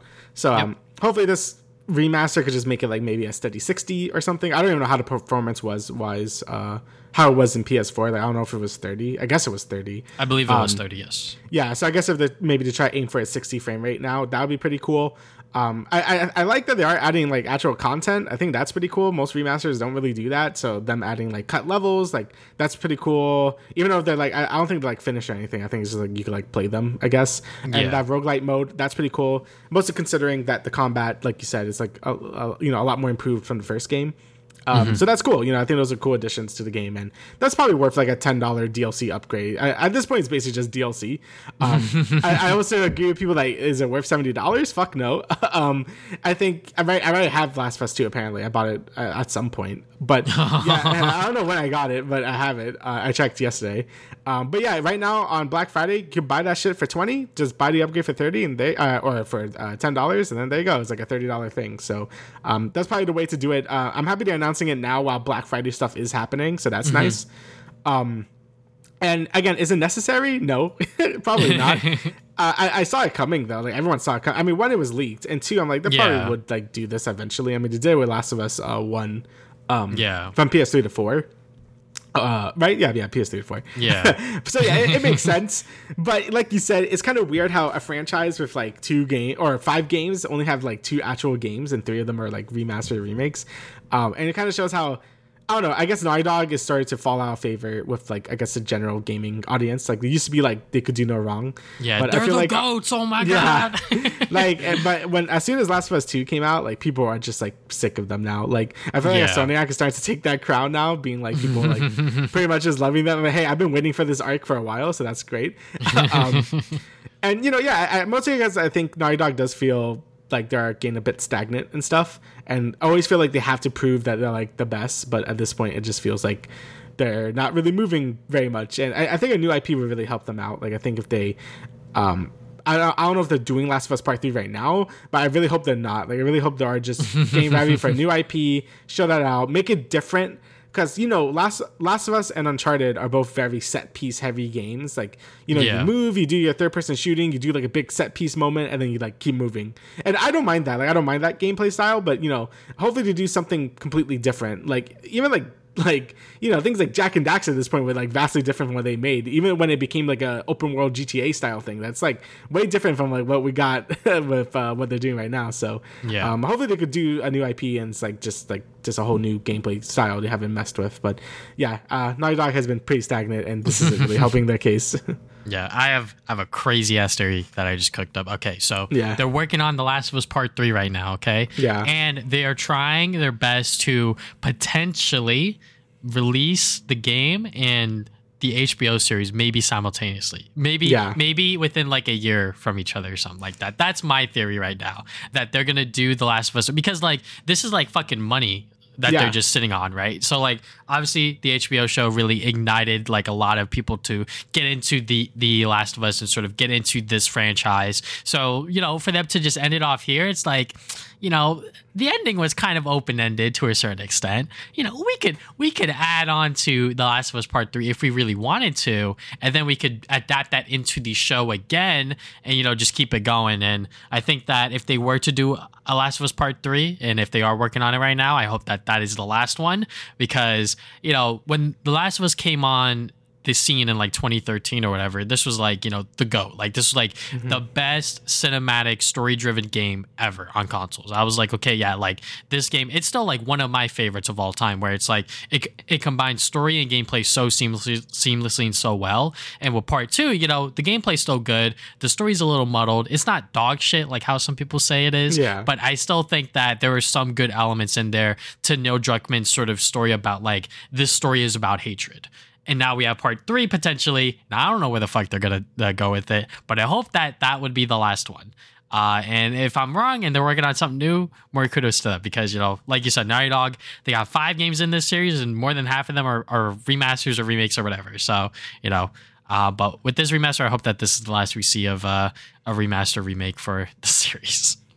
Yeah, I mean, I, I, mean, I'm interested to play it because you know I, I, like playing controversial games in series and seeing what I think. Mm-hmm. And um, I, you know, January should be a good time to really, like jump into it um and play it. So I'm interested to play it next year. Let everyone know my thoughts about it, and um, yeah, we'll see where that goes because I'm very interested in playing it at this point. So yeah, because yeah, I'm I'm 100 percent gonna replay it then with you just so we yeah. can talk about it again. yeah, yeah, yeah. So we could open up that can of worms again. So. but yeah, so anyways, on to some more news. Uh, the KOTOR remake, so Star Wars KOTOR remake, is dead apparently. Uh, but we have conflicting reports because we also got ones that saying it's not dead. So the first one is from Giant Bomb, uh, Jeff Grubb being like, he, he talked to the people, or I don't know if he talked to the people working in charge, but he someone said that the studio is just straight up not working on the game right now.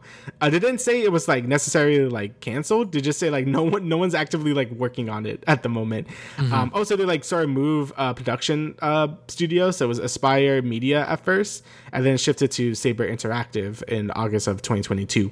Uh, and keep in mind, this was announced in 2021, which I totally forgot about. So, yep. um, so yeah, so it was it shifted hands. But then Jason Schreier has said, with the tweet open here, said basically being like he, he can't say whether it will actually come out, but he apparently people at Saber Interactive say uh, they're still actively working on it.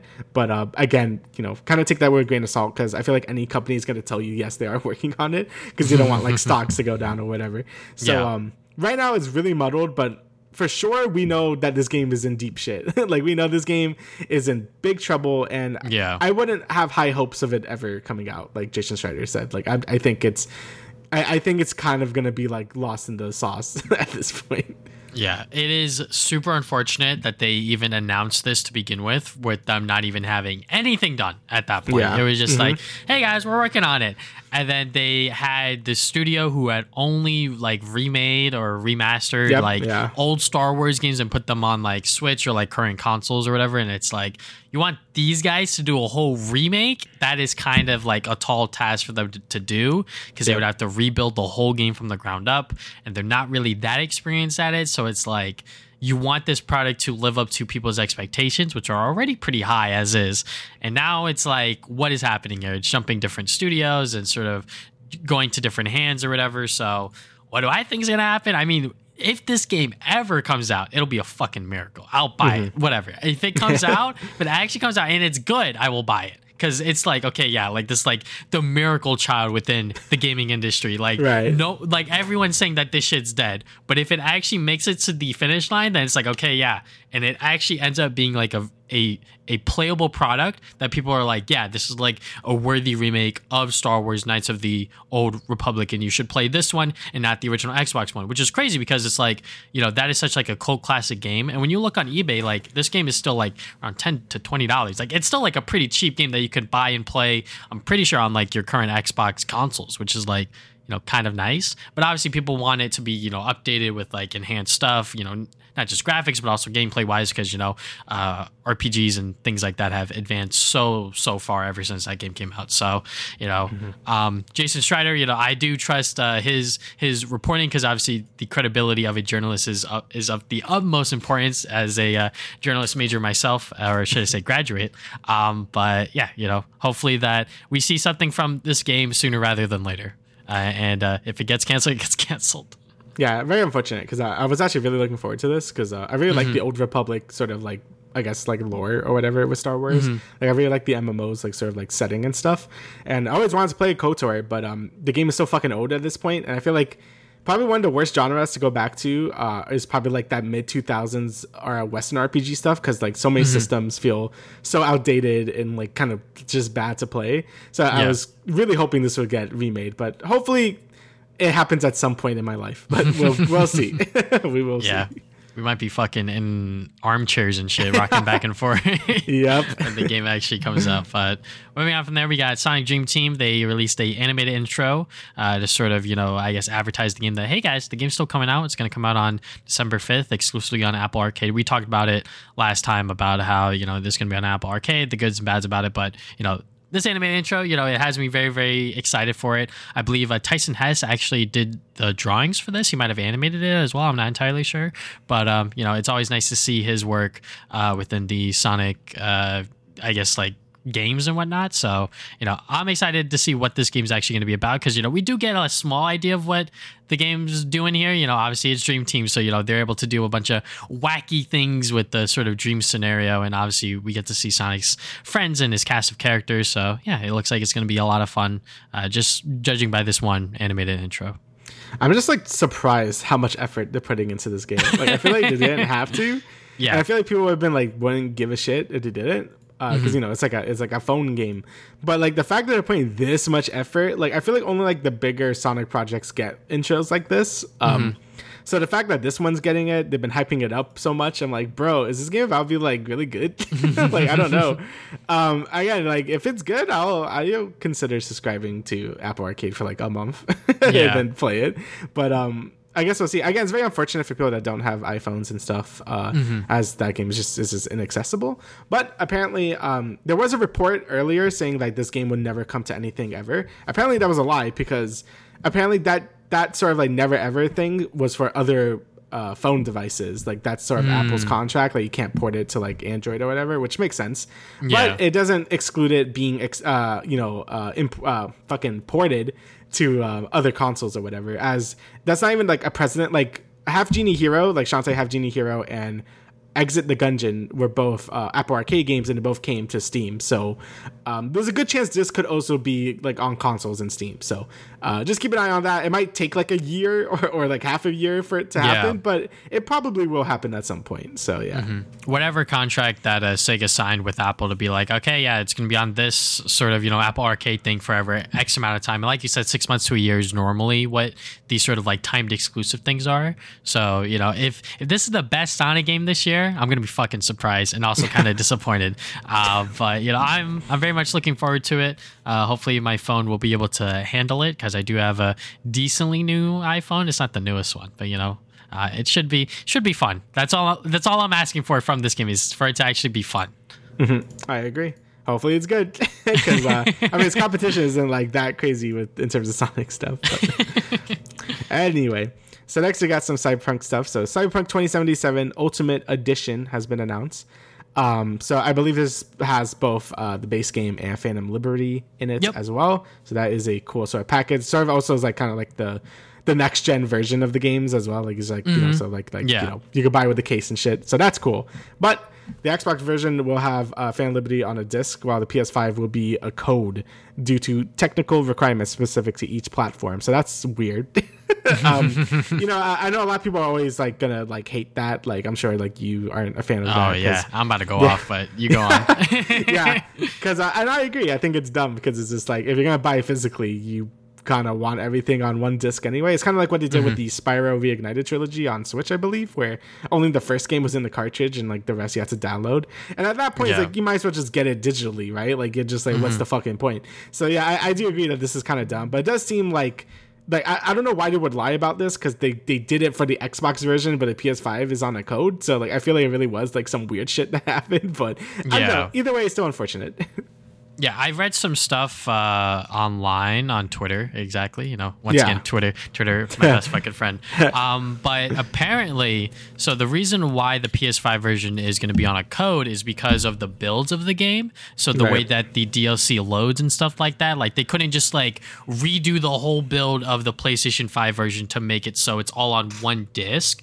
Uh, I'm pretty sure the Xbox version is on two discs to begin with. So for that to for them to just be like, oh well, just put the Phantom Liberty thing on a separate disc for the PlayStation 5 as well. I'm pretty sure they couldn't do that as well. So you know, there's obviously like technical limitations here that at play, and you know, it is fucking dumb because I really did want to buy this version of it. I probably still will because you know this is the only disc version of Cyberpunk 2077 on the PlayStation 5. Otherwise, I, I would have to like spend forty dollars for the the PS4 version and then get the upgrade on the PlayStation 5, and then also have to patch it as well. So you know, the disc has all of the updates. I believe it, it would be really stupid if it didn't have all of the you know patches and the updates that they've been doing uh, for the game for years now. But yeah, I mean, you know, it is going to be sixty dollars. So you know what, it comes with the base game and also the DLC, which is nice. Um, but you know, for the DLC to be on a for it to be on a code is fucking dumb. You know, I hate I hate when like you do like a collection or like a edition of the game and it comes with a fucking code because eventually the code's gonna expire. And when the code expires, it makes that edition of the game worthless. So the, the number one thing that I will always bring up is the Sly collection on the PS Vita. If you buy it today, you buy it brand new, sealed. It doesn't fucking matter. You only get Sly one and two on the cartridge. Sly three was a goddamn code, and the, the expiration date was so small. I don't know why they couldn't like ex- fucking extend it to like the end of time or whatever. But for some reason, it expired within like a year or two after the game came out or something like that. But yeah, I hope that this code will run for a while because I'm sure that that this is going to be like a pretty big seller for people just because like you know cyberpunk 2077 has sort of fixed itself for the most Mm-hmm. part and the fact that it also comes with the phantom liberty dlc all in one package for $60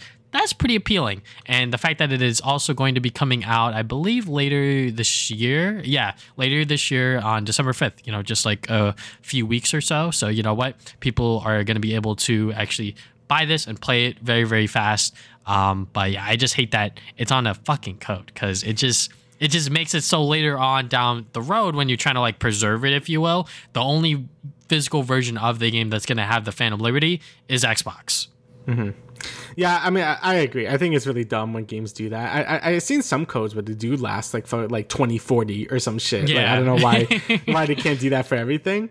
Um, uh, but yeah, I do agree it's dumb. But I am happy more people are able to play this game because I, I do think Cyberpunk was always like a good game. It just had so many fucking issues. Like, I, like it, it was like a nine in my heart, but it was basically like almost a seven because of how fucking broken it was, even on PC. But now Yeah. I, I'm happy people are able to like really fully experience like how good the game is because I, I love the game. Like you know, I had like 70 hours in it when it first came out, and um, you know, I, I definitely want to make a new character and just play through the DLC and all the enhanced additions they did to fix up the game. Like they fix all the RPG elements and like some of the guns and gear and shit. So they, they did a lot to really improve the game, like the overall experience. So um, I, I'm excited to like jump into it, and um, I think it's a game that's worth the time. Like I, I definitely think that CD Projekt Red really turned it around and um, made a great game. so that's good. Yeah. All right. So next bit of news we got here is something interesting. So Yeah. The Simpsons Hit and Run.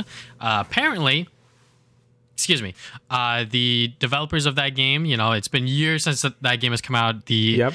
The game came out in like 2003, and now some of the devs went on MinnMax, uh, which Yeah. was sort of like a, uh podcast where the founder, uh, where can I fucking find his name that I wrote it in this article? Uh, but he, he pretty much sat down with the with the devs and he was able to talk to them and sort of give them like a pretty much like a oral history of the game, but also reveal some things that you know people may not have known as. So, for example, that there was going to be multiple sequels for Simpsons Hit and Run, uh, but the problem was the publisher just didn't sign the license for it. Like they were just like, no, we're not going to sign the license for it, despite Simpsons Hit and Run being a success. Uh, and the devs started to work on Simpsons Hit and Run 2 very slowly. They weren't like that far into development. They sort of had like a outline of like what they wanted to do and like a bunch of different ideas, but nothing was like playable, if you will. So it is kind of crazy how like literally the publisher just said, nah, we're not going to do it. And then these five potential sequels were just dusted. Like nothing was going to be able to come from it because they lost the license and then EA scooped it up. And then that's when Simpsons, the game came out, I believe in like 2007 or whatever. So Yeah. yeah, it is, it is very, very weird and very interesting. Whoever the higher ups were at Vivi, Vivendi, uh, I think you know, were, Vivendi, yeah. yeah, whoever they were that that they were just like, all right, yeah, you know what, this shit like sold well. We're just gonna not gonna make any more Simpsons games because Hit and Run, you know, nowadays I used to have a copy of it. Uh, it still goes for like forty dollars on eBay for like the PS2, which is like Yeah. kind of crazy because you know that is like a sort of you know it's pretty much just like Simpsons with GTA. That's it. So Yeah, dude, this is like I have so much nostalgia for Hit and Run. Like it's like besides Ratchet and Clank, it's probably like my second like actual game I played, which is really weird to say. But I do have like a lot of great memories with it, like playing with my cousin and just playing with my brother and shit. Like we would like swap because the game was hard as shit for no reason.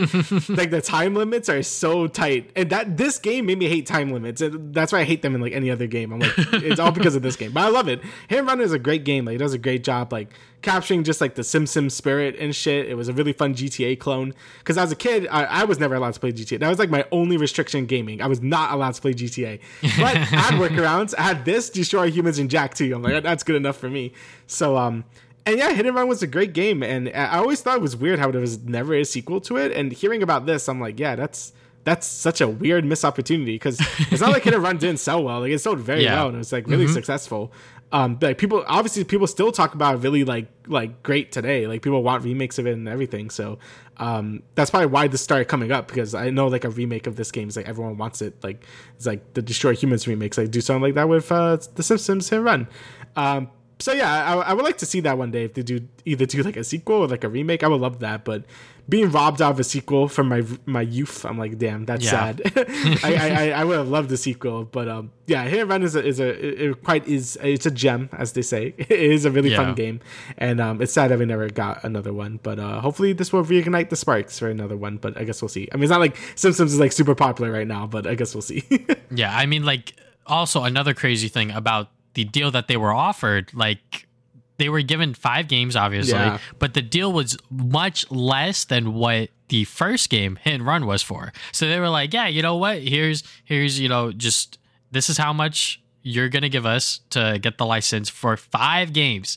Less than hit and run, and then they're like, "Nah, we're not gonna do it." And then you know it went to EA, which I believe EA still has the uh, Simpsons do. license. So Yeah. if they were to do anything with it, and if they wanted to do a, a hit and run sort of re- remake, remaster, whatever, uh, they would be the only ones to do it. But yeah, it is just it's just so crazy that like you know what could have been, especially since because everyone just initially thought within the dev team that yeah you know what? This is gonna happen. Like this would be like a fucking no brainer like money decision. And then it was just like nah we're not gonna do it. Yeah, it's just so it's just so weird. But I guess you know, I, I really don't even see this happening anymore because EA just like turns out like Simpsons like mobile games because they're just easier. um, and you know, it sucks because yeah, Hit and Run and the Simpsons game from like 2007, like both of those are like really good, and I, I enjoy them a lot. And I think the IP has room for like a lot of cool, creative like gameplay stuff in it as well. Just because the world of Simpsons is fucking weird, and uh, you know, I, obviously I, I'm, I haven't caught up with Simpsons since I was like a child, but you know, I still like the IP a lot. So if they want to do more with it, I, I'll be down with that. But I highly doubt it since EA is more interested in making like the the mobile cash grabs that the series like turn into for in terms of gaming stuff. So unfortunate, but yeah, that's just how it is. So uh, next we got some Netflix stuff. So first is the long-awaited Avatar: The Last Airbender Netflix teaser. Um, and yeah, I mean, it, it looks good. I mean, it's not really like. You know, it, it's kind of like what you expect from a live action Avatar to look like, and I Yeah. guess it, it's not blowing me away because it's like it kind of just looks like the M Night Shyamalan thing, but like a little better, I guess. Like you know, it just it doesn't like the gra- like the graphics, the visuals and stuff look good. Um, you know, like Aang and all the other characters, like they look pretty accurate to the source material and stuff. Um, Yeah. I know there was like a weird thing with Sokka or something. I, I forget. yeah but- he might be white i don't know i have no Yeah, idea what that was going I- on with that but I don't know what's going on, but I think the casting looks pretty good. Like all the characters look pretty accurate to how they look uh, in the show. Uh, the CG looks good. Like on Appa looks good on uh, Momo, you know. But um, you know, I, I guess it kind of and it, it does look like it's going to go for like more. I don't know if like a darker tone, but definitely a more grounded tone from the show. Um, and we'll see how that plays out for it. Uh, You know, the M Night Shyamalan stuff was like really bad, so I know that's like kind of like a a big ass wrinkle uh, for this. Like sort of zapping my excitement for it because you know um, I think we could both agree like Avatar: The Last Airbender is like fucking amazing, like the, the Yeah. cartoon anyway. So um, and I don't really know like maybe this is a better way to get general audiences to watch it more, Mm-hmm. but um, I, I'll probably still watch it just for like the fun of it, but uh. I, I feel like there's gonna be a point where I'm like, I'm just gonna watch the animated version. so, but we'll see. We'll see. Yeah, Avatar: The Last Airbender is one of the goats within Western animation, and it really Yeah. had a huge resurgence over the pandemic, where people Yep. were on Netflix and just rewatching it or watching it for the very first time because there's a lot of people out there that have never seen it, and it is so good for a children's cartoon, if you will. Yeah. And this trailer, you know, for the live action version of it. It doesn't look that bad, you know. It very much looks like what you, I guess, would want from a live action version of of Avatar, but you know, my main concern is just like how the performance are performances are and sort of how those emotional beats and those those moments within the story hit. Because obviously like within the show you know there's obviously like a lot of goofy and funny moments but you know those those moments where like you know Aang loses or you know something happens within like the main core of the cast where it's like super serious and super like intense, if you will.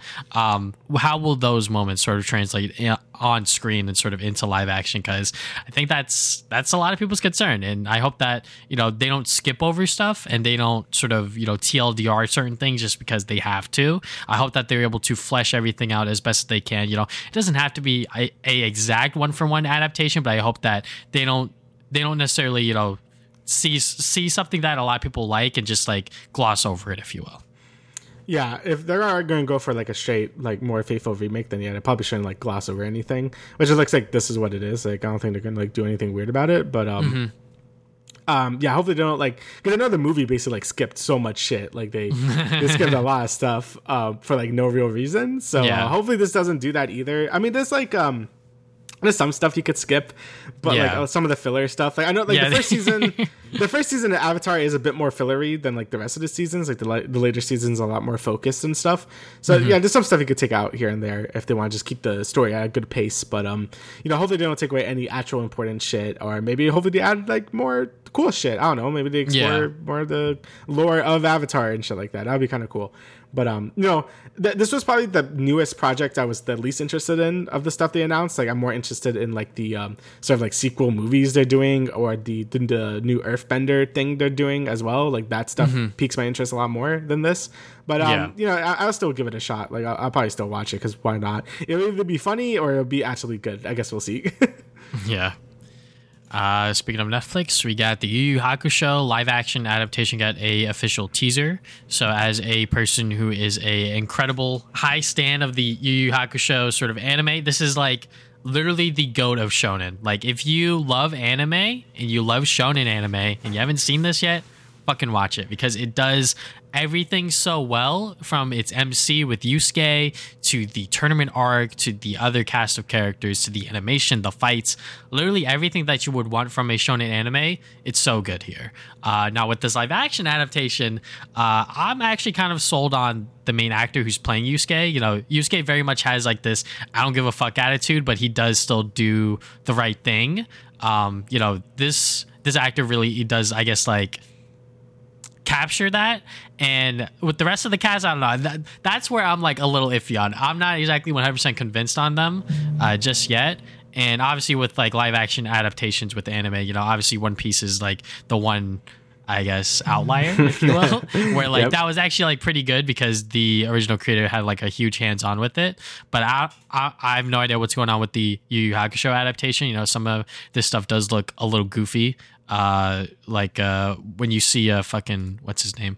Goddamn one of the villains or whatever he just looks so f- fucking stupid. I was just like what is this? He's supposed to be like a big buff guy which you know would look goofy in, live action but you know oh toguro uh he's supposed to be like uh He's supposed to be that, but you know, he's just like some dude within a suit, and I'm just like, who's this weird guy on his shoulder? I forget their name, but oh yeah, I don't know what was going on. yeah, there. I was just like, So- okay, yeah. So, um, you know, hopefully, hopefully it uh, lands on its feet. I'm not expecting One Piece live action adaptation kind of levels, but I, I just hope that it's something watchable at least. Yeah, so I, I don't really know anything about Yu Yu Hakusho besides you know the main guy and like his spirit gun thing. I'm like, oh, he did a thing at the end. That's the only thing. Mm-hmm. Yep. Those the only two things I know. so, um, I mean, if I'm gonna watch it, it's not gonna be this. It's gonna be the actual show. but um, Mm-hmm. uh, it's kind of cool that it's like you know Japanese, I guess, right? So I believe so. yeah, so um, that's cool. But yeah, besides that, I don't know too much about it. Besides, yeah, I, I know it exists.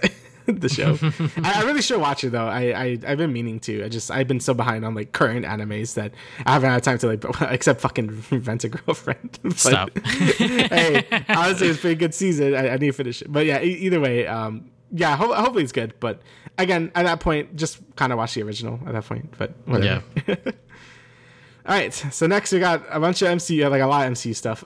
um, so we got the new MCU schedule. So since the uh, actor and writer strikes are over, uh, I guess people could start doing stuff again. So right now we have Deadpool 3 for July 26th, 2024. Uh, Captain America 4 for February 14th, 2025. Fantastic Four for May 2nd, 2025. Thunderbolt, uh, July 25th, uh, 2025, and Blade for November 7th, 2025, which I, I don't even know if that's going to happen because fucking that movie's so cursed right now. But uh, yeah, it looks like they have the whole pipeline set. Uh, we've been hearing a lot more stuff about, um, especially Fantastic Four has been getting a lot more like rumors and stuff about what's going to be happening. But, um, you know, pretty cool. Uh, you know, that's kind of a solid setup right there. You know, I know people are very excited to see what the Fantastic Four, like who's going to be the, who's going to be them and like how that's going to turn out. Uh, Yeah. Deadpool 3, I'm pretty excited for it just because of like, you know, the wackiness that can ensue and stuff. Um, you know, and then you have things like Captain America 4 and Thunderbolts that are probably going to tie in more to like the MCU people that we already know and stuff. So, and then Blade as well, which I'm going to hold off on because again, that production seems very cursed at the moment. So I guess we'll see. Yeah, I mean, I think a lot of people are excited for the fact that you know, all of or most of 2025 uh, or 2024, I should say, we're not going to get an MCU project until late July, you know, and I Yeah. think that that is like a very much needed sort of change of pace for the MCU. You know, uh, we'll talk about the Marvels later, but you know, uh, just like with the state of the Marvel Cinematic Universe movies and everything like that, people are very much just tired of it, and I think a break like this is needed. Uh, I know Captain America 4 is going through reshoots because of the current overseas conflict that's going on, and apparently it ties into that movie. So they're probably going to change some stuff about it. Yeah. So, you know, just to make sure that it's all, uh, you know, nice and dandy. Uh, but yeah, you know, hopefully, uh, once we get back into the swing of things with the MCU stuff, with this schedule in particular, I'm sure cer- certain movies are going to get pushed around once again, just because nothing can ever 100% be set in stone. But yeah, Deadpool 3 uh, is going to be the first new MCU movie that we're going to see from now up until July 26, 2024. Yeah, and I think, uh, like you said, I think having like a kind of like a big break is great for the MCU at this point. Mm-hmm. Like, I think people really have to just like, uh, like just ease off and just be like, okay, like there's not a new Marvel thing coming out. Everyone can relax. Like people could kind of get resetted about the Marvel stuff. Um, Yeah. and I, I think that's good. And I think Disney kind of realized that as well. Like I think, um, like we're gonna talk about what if in a second, but I think them just releasing all the episodes, like just get this shit out of the fucking way. like I, I think like it's good just to like have all the MCU stuff just out of the way, so next year could be like a solid like seven fucking months without like any MCU shit basically. And you know, I think that's just good for the just for how people just perceive the MCU at this point because I think the Marvels was a big tipping point for a lot of people, even though I think it doesn't really deserve it that much. Like I think it's kind of gained like overhated. Like I think it's fine, but Yeah. Like you know I, I understand like i understand why people are just like upset and just don't want to see any more of this shit so it coming out later is, is just a good thing and it being deadpool 3 is hopefully hopefully a banger but we'll see Yeah. So, you know, the next MCU thing after What If season two is going to be Echo, which is going to drop oh drop right everything. echo right Drop But everything also- on yeah, yeah, yeah. on July 10th. But then after that, we're going to get that nice break up until Deadpool 3. But speaking of What If, uh, they dropped a season two trailer, which, uh, if you know us, we were very much like, why the fuck are they doing this? But here it is What If season two. Uh, it's going to be nine episodes, and one episode is going to release every single day starting on December 22nd. Uh, so from then on out, for the next nine days after that, I guess, you're going to get one new episode every single day. so. boy. You know, that's going to be kind of interesting. I hope that the quality of them is, you know, just as good as season one. Because just from watching this trailer, you know, uh, people may still be upset about the whole like uh, sort of CG comic booky style animation. You know, I'm kind of like indifferent to it. You know, I wish it was much more of the traditional, I guess, like hand drawn stuff. But you know what, beggars can't be choosers kind of thing. Um, but for me, it just looks like that they're just plugging in and plugging out certain heroes to sort of fulfill this what if scenario, if you will. And I'm just not sold on that. I feel like season one had a lot more interesting concepts.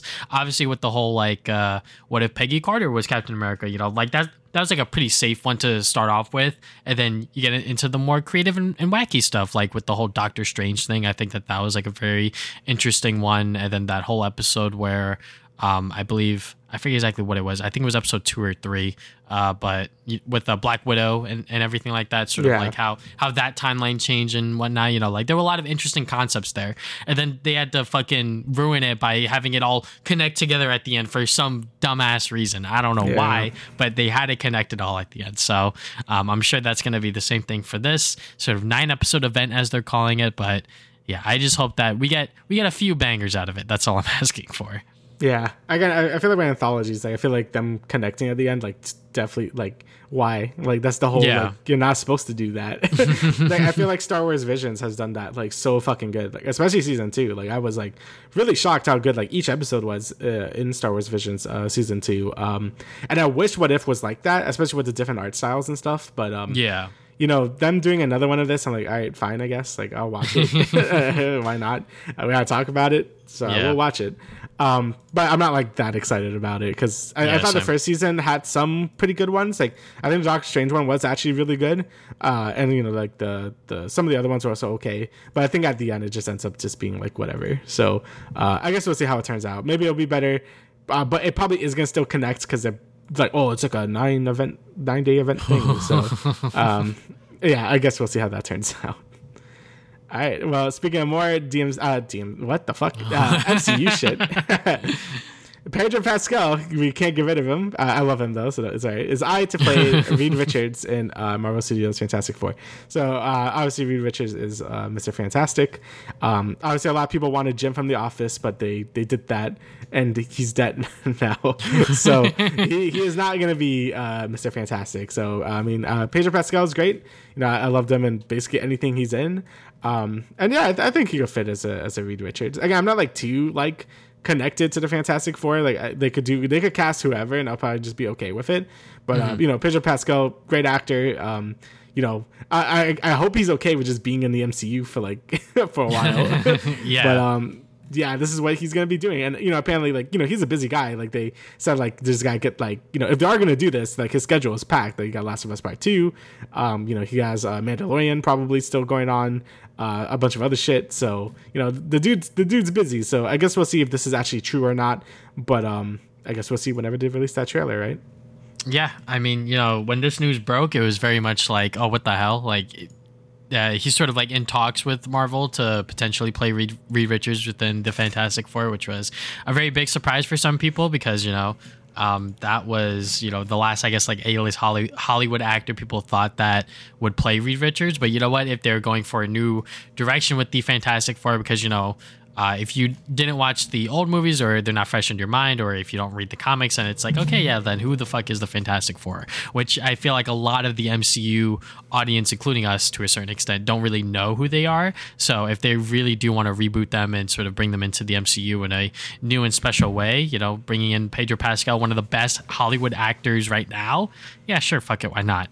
Um, do I see him as Reed Richards? Not necessarily, but I'm sure that uh, once he is in that role, I'm sure that he will do great if he actually does end up signing onto the project. But yeah, you know, he's he's a busy guy. I'm sure that that is like one of the things that they're trying to figure out is like how is he gonna work into the schedule if we're gonna make him Mr. Fantastic. Um, mm-hmm. And yeah, you know, I, I like John Krasinski as uh, you know Mr. Fantastic for that that little snippet within uh, Doctor Strange Multiverse of Madness. You know, that was pretty much like everyone's uh, sort of fan casting, if you will, and for it to be on screen on the big picture, that was kind of crazy. Uh, but you know what, for him to just play as like I guess like that variant of it, you know what, fine, whatever, I don't care. Uh, I just hope that this Fantastic Four movie just ends up being good, and we actually get like a solid like confirmation in terms of like who's actually gonna be the uh, the uh, Marvel family.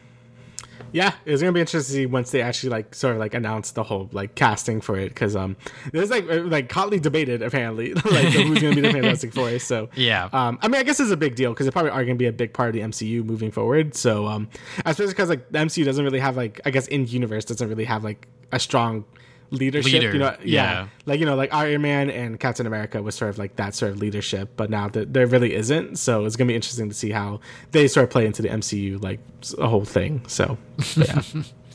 yeah. All right, so now we got some other Marvel oh, stuff. Peak. We got oh, Madame Web. we got Peak. Yes, uh, we were both hoping that this was going to play during the Marvels trailers, but it yeah. unfortunately did not. But anyways, uh, so we got Madame Web, uh, the first trailer for the Sonyverse uh, sort of Madame Web movie. Uh, you got Dakota Johnson playing as Madame Web. You got Sydney Sweeney uh, playing as fucking I forget Spider Woman. I guess I don't know. If it's uh, like... one of the Spider Woman. Anyways, yeah, I mean it's multiple. Yeah, yeah. So this trailer is pretty much uh, you know a hodgepodge of a bunch of different, I believe, Marvel comic storylines that they're trying to do with this. Um, and they're obviously changing certain things because Madame Web is usually like an old woman, yes, and uh, yeah. obviously that is not here. Uh, apparently, uh, one of the characters is playing as a younger Uncle Ben, uh, yeah. and I believe Emma Roberts is also going to be Aunt May or some shit. So there's a lot of weird and interesting things going on here. But the trailer itself, I mean, it looks like what I would expect for a Sony verse Marvel movie. Yeah. It's not anything spectacular. It's not you know sort of taking my breath away, if you will. But this is the first Sony verse Spider-Man movie that isn't about one of his villains. It's actually about like a cast of heroes, if you will. So, how will it play out? I have no idea. Is it going to be good? Probably not. Will I be there in theaters? Yes, I will. Crazy. I won't. um, I mean, with these Spider oh, uh, Spider Verse, no, that those are good movies. Uh, with the Sonyverse, uh, like Spider Man movies, like they always just look the same to me. Like they just like they, they feel like the superhero movie stuck in like the 2000s. Like they, they never Yeah. evolved past that point in time where people didn't want to make superhero movies. Like they, they're just stuck in that time frame of like of these superhero movies. And I guess it has like a certain charm to them. And I do agree they do have like that weird 2000s charm to them. But are they good? Like not really. I mean like Venom is probably the best one to come out from them, and that's still like just okay. Um, you know, like Morbius is obviously a meme. Uh, Kraven the Hunter probably isn't to be very good, and this one also doesn't really give me strong vibes that's to be good at all. um, you know, like you said, I mean, it's interesting that making Madame Web like sort of like I guess a younger person because again, I'm used to her just being an old lady like in a chair. Yeah. So it's gonna be cool to see her, I guess, do stuff, and I guess she's like Shulk and she could see in the future or some shit. I forgot, I, I forgot she could do that. so, um, but yeah, I guess that's gonna be interesting. It's gonna be interesting how they, you know, I guess interact with all the other, I guess, Spider Women because there's a lot of them. So Yeah. we'll see how that plays into things. Um, I I only really know Cindy Sweeney. I don't know anyone else here. I don't think so. Um, but uh, I guess we'll see how they they do as like spider people. I mean, I'm always Yeah. down for more like Spider-Man stuff, but we'll see how it is. I mean, if that thing was like the evil Spider-Man guy is like Ben Parker or some shit, like I'm like, what? What's going on? I don't know. It's gonna be weird. So, um, I don't know. I, if anything, hopefully it's like just a good time, even if it's bad. Like hopefully it's just like a fun time just to watch it. But um, Yeah. I guess we'll see. The trailer did not invoke any confidence in me that it's actually gonna be good, but I guess. Mm-hmm. I guess we'll see when it actually comes out. I actually don't even know when it's coming out. When is this coming out? Uh, this movie is coming soon. We have no exact oh, I date as of Okay. yet. Yeah. Um, but yeah, I mean, Sydney Sweeney's playing Julia Carpenter. Uh, Isabel Merst is playing Anya Cor- Coraza. Coraz? I fuck, fucking hell. I'm butchering, I'm butchering names as usual. Yeah. Uh, and uh, Celeste O'Connor is playing Maddie Franklin. So uh, I don't know who Maddie Franklin is, but Julia Carpenter and Anya sound familiar within the Spider Man mythos, if you will, uh, even though I'm not exactly too deep into it. But yeah, I mean, they're going to be, be playing the Spider Woman and sort of, I guess, helping Madame Web uh, saving uh, what would eventually become, uh, I guess, Peter Parker and sort of how that storyline goes goes about. I don't know exactly what the fuck's happening, but I, I'm guessing that they're trying to save the sort of Spider-Man lineage and sort of have Peter Parker become that first Spider person, and then the rest of it will fall into place or some shit. I don't know, but. Dude, I, I don't know.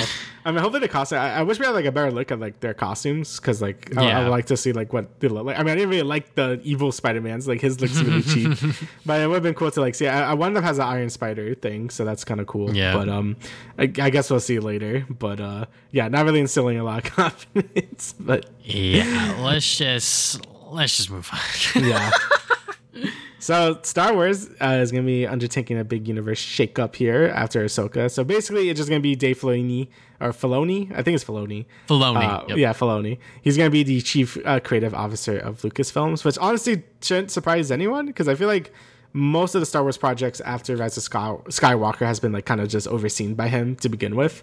Um, and this, this this is a very long article that goes into like a lot of different stuff. But yeah, ba- basically you just gotta know that he is gonna be basically overseeing everything at this point, which I, he kind of Arabi was doing to begin with. Like I feel like the only thing he didn't have a hand in was Andor, right?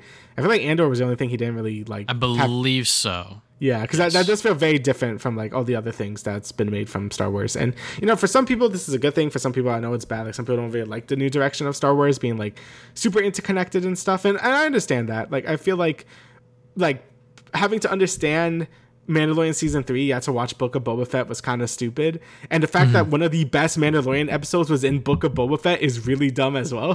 but um, uh, you know, I, I think he does have a vision, and I think if he is allowed uh, more freedom, like I guess he is now, I think he could make something really good. You know, I, I haven't been like, like I think this has been a pretty okay time to be a Star Wars fan. Like I don't think it's as bad as like when the sequels were coming out when people were just like hating on everything. Like I think it's been kind of just more of a mix sort of reaction. Yeah. Um but yeah, uh, I- I'm excited. I mean, I, I like Ahsoka. I mean, I really like Mandalorian still. Um, even though if season three was a little rocky in the beginning, I think it ended really well. Um, you know, obviously Andor is really good as well, even though that wasn't really directed by him or anything. Uh, you know, I, I still kind of like the current direction Star Wars is going. Um, obviously there, there are some stinkers, you know, like Obi Wan was really disappointing, and um, Book of Boba Fett could have been a lot better, but um, I think it's been okay so far. Yeah, I think that pretty much anything and everything that Dave Filoni touches within the Star Wars universe is just a banger. So it makes total sense for him to be the sort of creative or chief creative officer at Lucasfilms. You know that that very much fits sort of what he envisions, I guess, for Star Wars in, in, the future of it because he knows what to do with these characters and sort of with the universe, you know, because, you know, he created a lot of like the Ahsoka stuff and also with the with the Clone Wars in it of itself, you know, people who who watched it like me, you know, I love Clone Wars, and the reason for it is because of his vision and sort of how he wanted to take these characters in that certain direction, and you know, because because he knows he knows Star Wars. He knows what makes good stories within this sort of franchise, and I hope that you know whatever he does next and sort of whatever else happens within the Star Wars universe, he has some hand in it to sort of guide it along to make sure that you know it passes that I guess like quality check, if you will. But um, yeah, this is a pretty large Vanity Fair article if you guys want to read it, uh, pretty much about the Ahsoka series and sort of the behind the scenes of it now that the writer strike and the actor strike is all over. But yeah, you know Dave Filoni. I hope that we get to see a lot more of his vision within the Star Wars universe. Mm-hmm. All right, so now we got a lot of Superman legacy castings. Uh, these have been reports, uh, pretty much confirming a lot of this stuff. So I will just go in order from top to bottom. So first, you got Nicholas Hoult as Lex Luthor. Uh, if you guys don't know, he auditioned to play as Superman and Batman, and unfortunately didn't get either. So him to yeah. be Lex Luthor is very funny. Uh, we got Skyler Giz- Gisondo. Uh, he's playing Jimmy Olsen. If you look at this guy, he looks like Jimmy Olsen. yeah. Uh, and then we got Sara Sampaio. Payo, uh, playing as Eve uh, Treshmacher she's pretty much Lex Luthor's henchwoman. Don't fucking make fun of me. But um, yeah, I mean, you know, we just got a couple more castings to confirm sort of what's going to be happening within uh, Superman Legacy, and yeah, you know what? Let James Gunn cook. I mean, obviously, like he knows sort of what who he wants to work with, not just looks wise, but obviously like sort of what they have to offer to the table. Um, I think Nicholas Hoult's landing that Lex Lex Luthor role is just very very funny, uh, just because he actually does have some I guess vengeance and a, a bone to pick with uh, the actor who is playing Superman currently. So, uh, but yeah, you know I am I'm happy that we are getting sort of news like this to see exactly how the movie's going to be shaping up. I wish that we would get less of these just to make it a little more surprising, if you will. Uh, but you know it, it is Hollywood, so it's kind of hard to you know sort of keep lips tight from uh, leaking anything and everything. Yeah, I mean, again, like you said, let James Gunn cook. Like, I think he's always been, you know, really good at what he does, um, especially his casting choices. Like, you know, like Guardians, it was the the Suicide Squad. You know, those have been like just fantastic, just choices and stuff. So, I'm really interested to see how this movie turns out as well. Mostly as a reformed or like I, I guess like a new word Superman fan, thanks to the show. Like I actually like mm-hmm. care about this character. So hopefully he can also match that energy because I really like my adventures with Superman. I thought that show was really good. So if uh, Superman Legacy can uh, be just as good, I'm good with that. Again, like James Gunn, I guess I like Superman now. So um, here we are. So yeah, ho- hopefully this movie turns out really good because I know he's putting a lot of his uh, a lot of his heart and soul into this movie. So I will see how this turns out. Yeah. All right. So next, we got really exciting news. Uh, we got a new ongoing comic book featuring Peter and Miles, and is written by the guy who wrote Spectacular Spider-Man, uh, Greg Weisman, right? Or is it? Yep. Or was it? Yeah. Weisman. And, yep. Yeah, Weisman. Yeah. And art by Humberto Ramos. Uh, hopefully, I pronounced that right. but um, yeah, so both of these guys uh, worked on Spectacular Spider-Man, and this comic is called The Spectacular Spider-Men. So you see what he did there. it's very cool. Uh, but yeah, this is honestly like really cool. Uh, again, I don't really read the comics or anything, but um, you know, just having like the writer and like the artist uh, of uh, Spectacular Spider-Man uh, work on this together is uh, is really cool to see. And you know, I think the artist the artist is someone new, but Oh, oh, okay, never mind. I thought he was. but either way, uh, it's still really cool to see. Uh, you know, Spectacular Spider-Man is uh, still one of the best uh, interpretations of the character, and to see it sort of like in a sort of a obviously it's not a continuation. I, I mean, I don't think it is. Like, not really. Like, you know, it's like just sort of a new thing written by the same guy. I think that's really cool since the writing in that show was really good, and seeing having Miles in there as well is really cool. I really like this new thing where both of them are like together. Um, and you know, mm-hmm. he's not like you know, Miles isn't seen as like a sidekick. Like he's just yeah, he's he's Spider Man. You know, like that's the last thing I really want. I don't want writers to do if with these newer Spider Man stories. Like I don't want Miles to just be like a Robin or anything like that. Like I want him to be his own character and it seems like they, they Yeah. really got that. I think Insomniac got that. I think um, the Spider Verse people got it. I think like hopefully this comic will also get it. That like yeah, just like you know like power team. Yeah, so that's good. Yeah, I mean, this is you know, Spider-Man fans are fucking eating well, uh, Yeah. especially if if you read their comic book adventures. I think that this is a series that pretty much no one saw coming, but I feel like with the rise of like the Marvel Spider-Man games, with especially with the most recent one, uh, to have a comic book where both of them is, is sort of featured in it and it's going to be a ongoing series is awesome spectacular even um, and to have greg weisman Yep. who worked on the spectacular spider-man uh, and have him sort of write the show or write the, the series just like how he was a co-developer writer and uh, supervising producer on that show in particular. It's like okay yeah like this guy knows how to write spider-man stories and for him to also have miles in it i think that that's going to be very interesting. And uh, Humberto uh, Ramos, he has done various works within the uh, Spider-Man series, uh, from Peter Parker Spider-Man to uh, the the Spectacular Spider-Man. So you know, for for them two to come t- together within the Spectacular Spider-Man is to be cool. Uh, this was a book that I was originally going to wait for it to release in trade paperback form.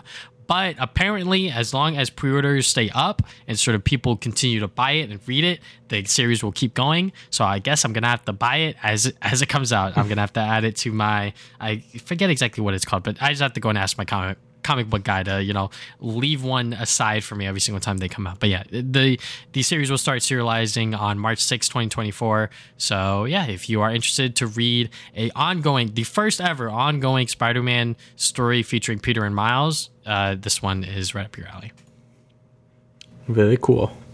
All right, so moving on from there, we got a spoiler discussion of the Marvels. We both saw it this past weekend. We did not see it the week it came out. We waited a little bit because Damian was in town, so we might as well see it together. Um, but yeah, the Marvels has come and gone. Uh, it is still in theaters, but we saw it and we're here to give our thoughts on it. So, uh, as someone who uh, you know really likes Kamala Khan and you know sort of okay on Carol Danvers and uh, Captain Rambeau, you know, I really did like this movie. It was just a lot of fun. It's not mm-hmm. anything that I would necessarily say is like top 10 worthy within like the MCU, mind you. I think that it was like a fun, dumb movie. It doesn't necessarily do anything spectacular, but it doesn't necessarily do anything that's like stupid or dumb. I mean, I feel like a lot of the story was sort of unraveling as we were watching, uh, which is a good or bad thing because I feel like the setup wasn't necessarily there because we didn't really know what the main villain's motive was until like halfway through the movie, Yeah. which may or may not work for some people. For me, it was like, yeah, okay, I could see where where they're going with it. And sort of it, it, it explains why Carol didn't go back to Earth for so many years because she was trying to fix this one mistake that she did. Uh, so you know what, it's fine or whatever. They do harken back to the first uh, Captain Marvel movie sometimes. So I wonder. I want to hear what Damian thinks about that because Damian did not watch that No. I, I didn't watch it. Uh, but also, you know, it also harkens back to the whole snap situation where with you know people coming back and whatnot. So, um, but yeah, you know, I really did like this film. I think Kamala Khan really nailed it. Sort of uh, her her performance was obviously like the best out of all of them, just because she was just a fucking fangirl and just be oh my god, it's Carol Danvers, holy shit. So, um, but yeah, you know, it was just it was just a fun time all around. Nothing really to complain here. Yeah, I mean, I basically feel the same, right? Like, I think the I, I like the movie a lot too. Like, I thought it was a fun time. Like, it's just dumb fun, but also isn't really like there's not a lot, a lot of substance there. There's really isn't much to say about it because it's just like it's just kind of a fun movie.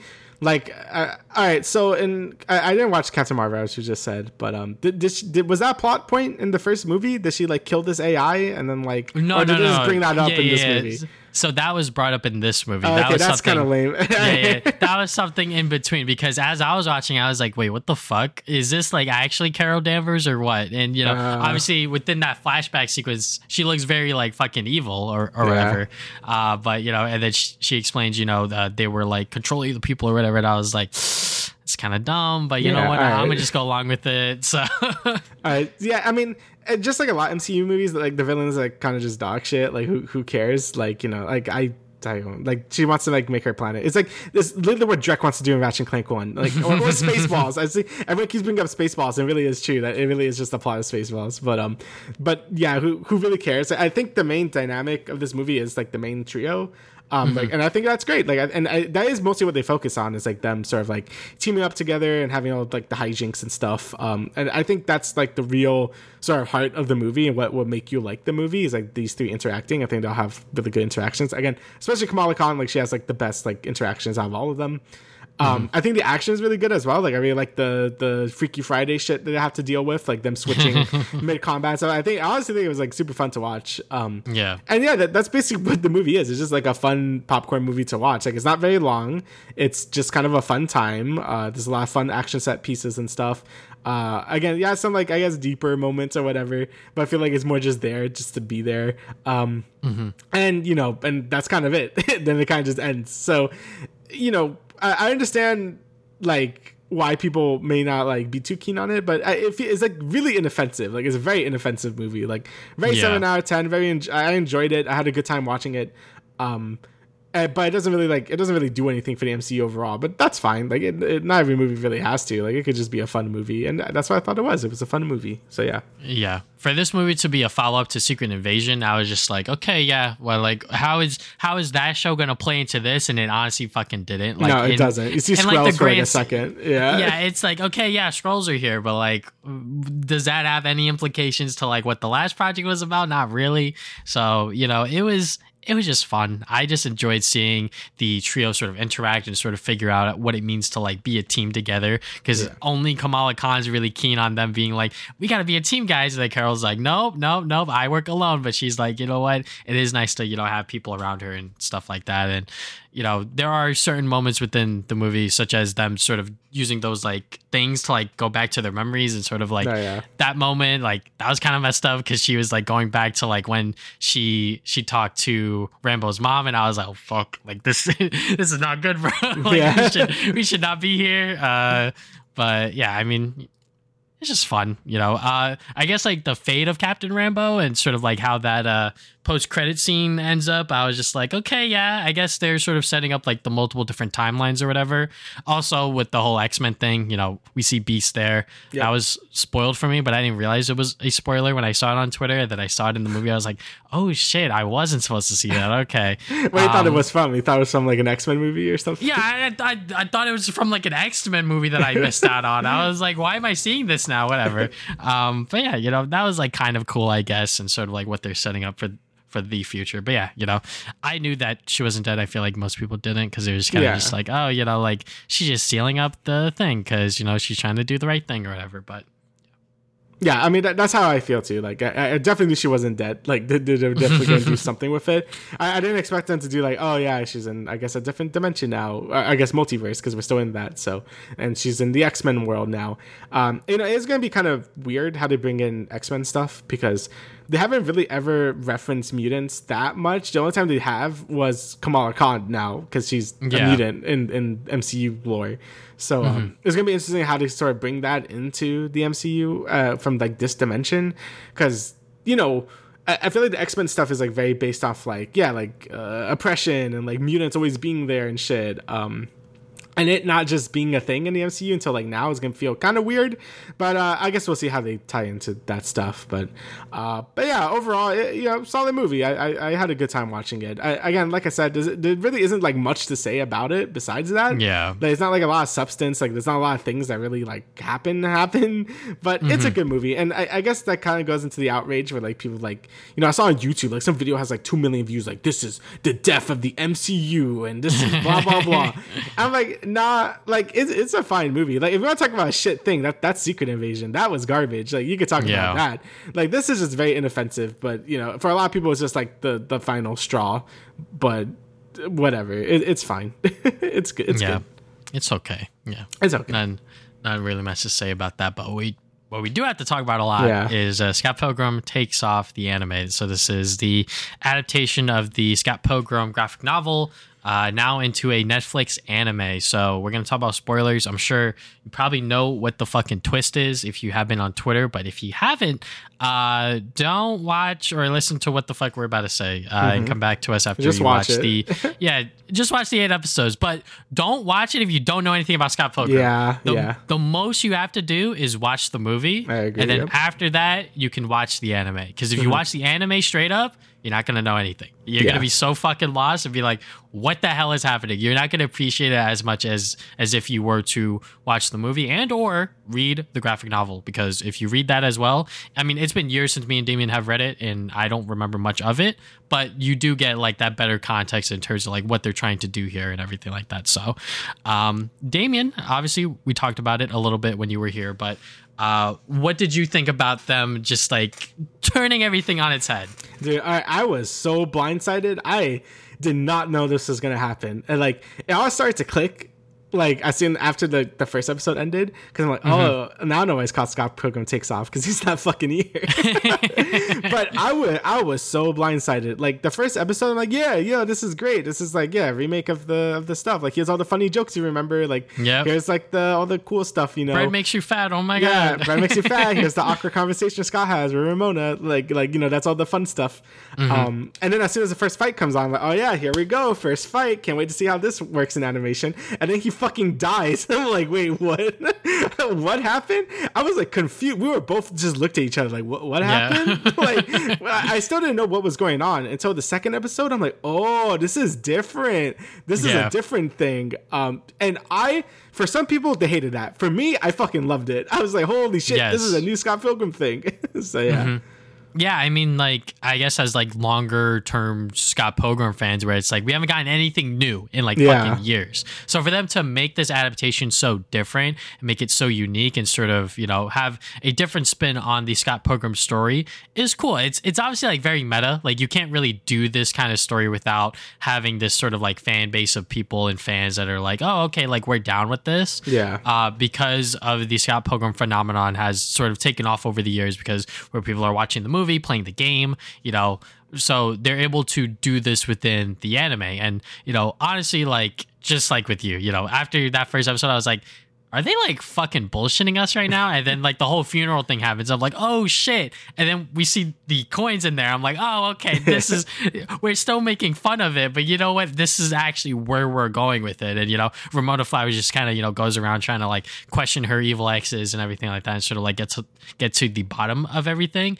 And a lot of the characters are changed up so dramatically and like they're fleshed out so, so well too. I'm just like, oh, okay, yeah. Like, I also really enjoyed what they did with this. I could see why people wouldn't, just because like their expectations were that, oh, this is gonna be like another faithful adaptation of it. You know, they might, you know, flesh out certain things that weren't within the movie, like what we were expecting. Yeah. Because, you know, that's sort of like what the the the trailer gave off. But like if they gave that off within the trailer to sort of be like, hey, like this is gonna be a completely new and different thing, that surprise wouldn't be there. And obviously, like it backfired on some people, but I feel like for us, it was like, oh, okay, like this is pretty cool because we've always wanted something new Scott Pilgrim related, and I feel like what they did with this, obviously very meta, obviously may not work for some people, but I think it it was great. It was awesome.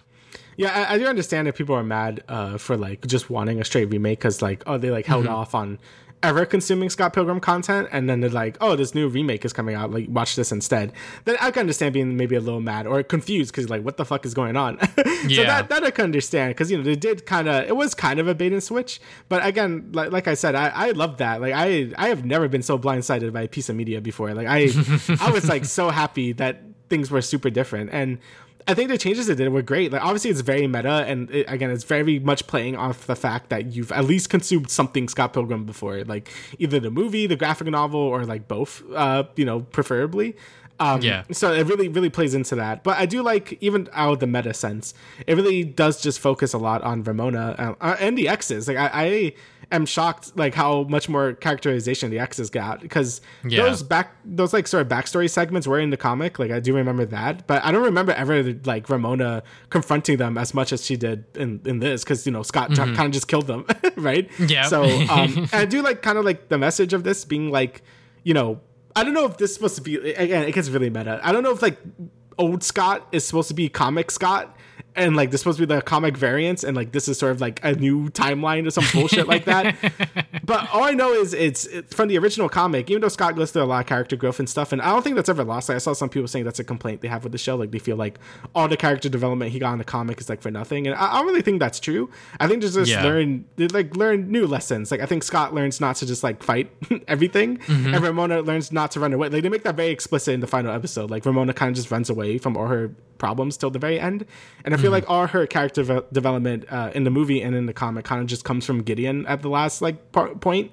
Um, but she never really like talks to her exes as like people.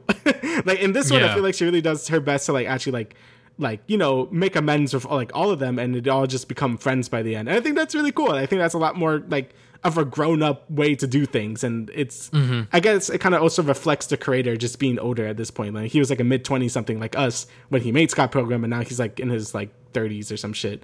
So like it's kind of cool to see him like kind of be like this is like kind of a more of adult way to like handle this type of stuff instead of just like fighting or like running away from all your shit. So yeah, I thought I thought the themes and stuff were like really good as well.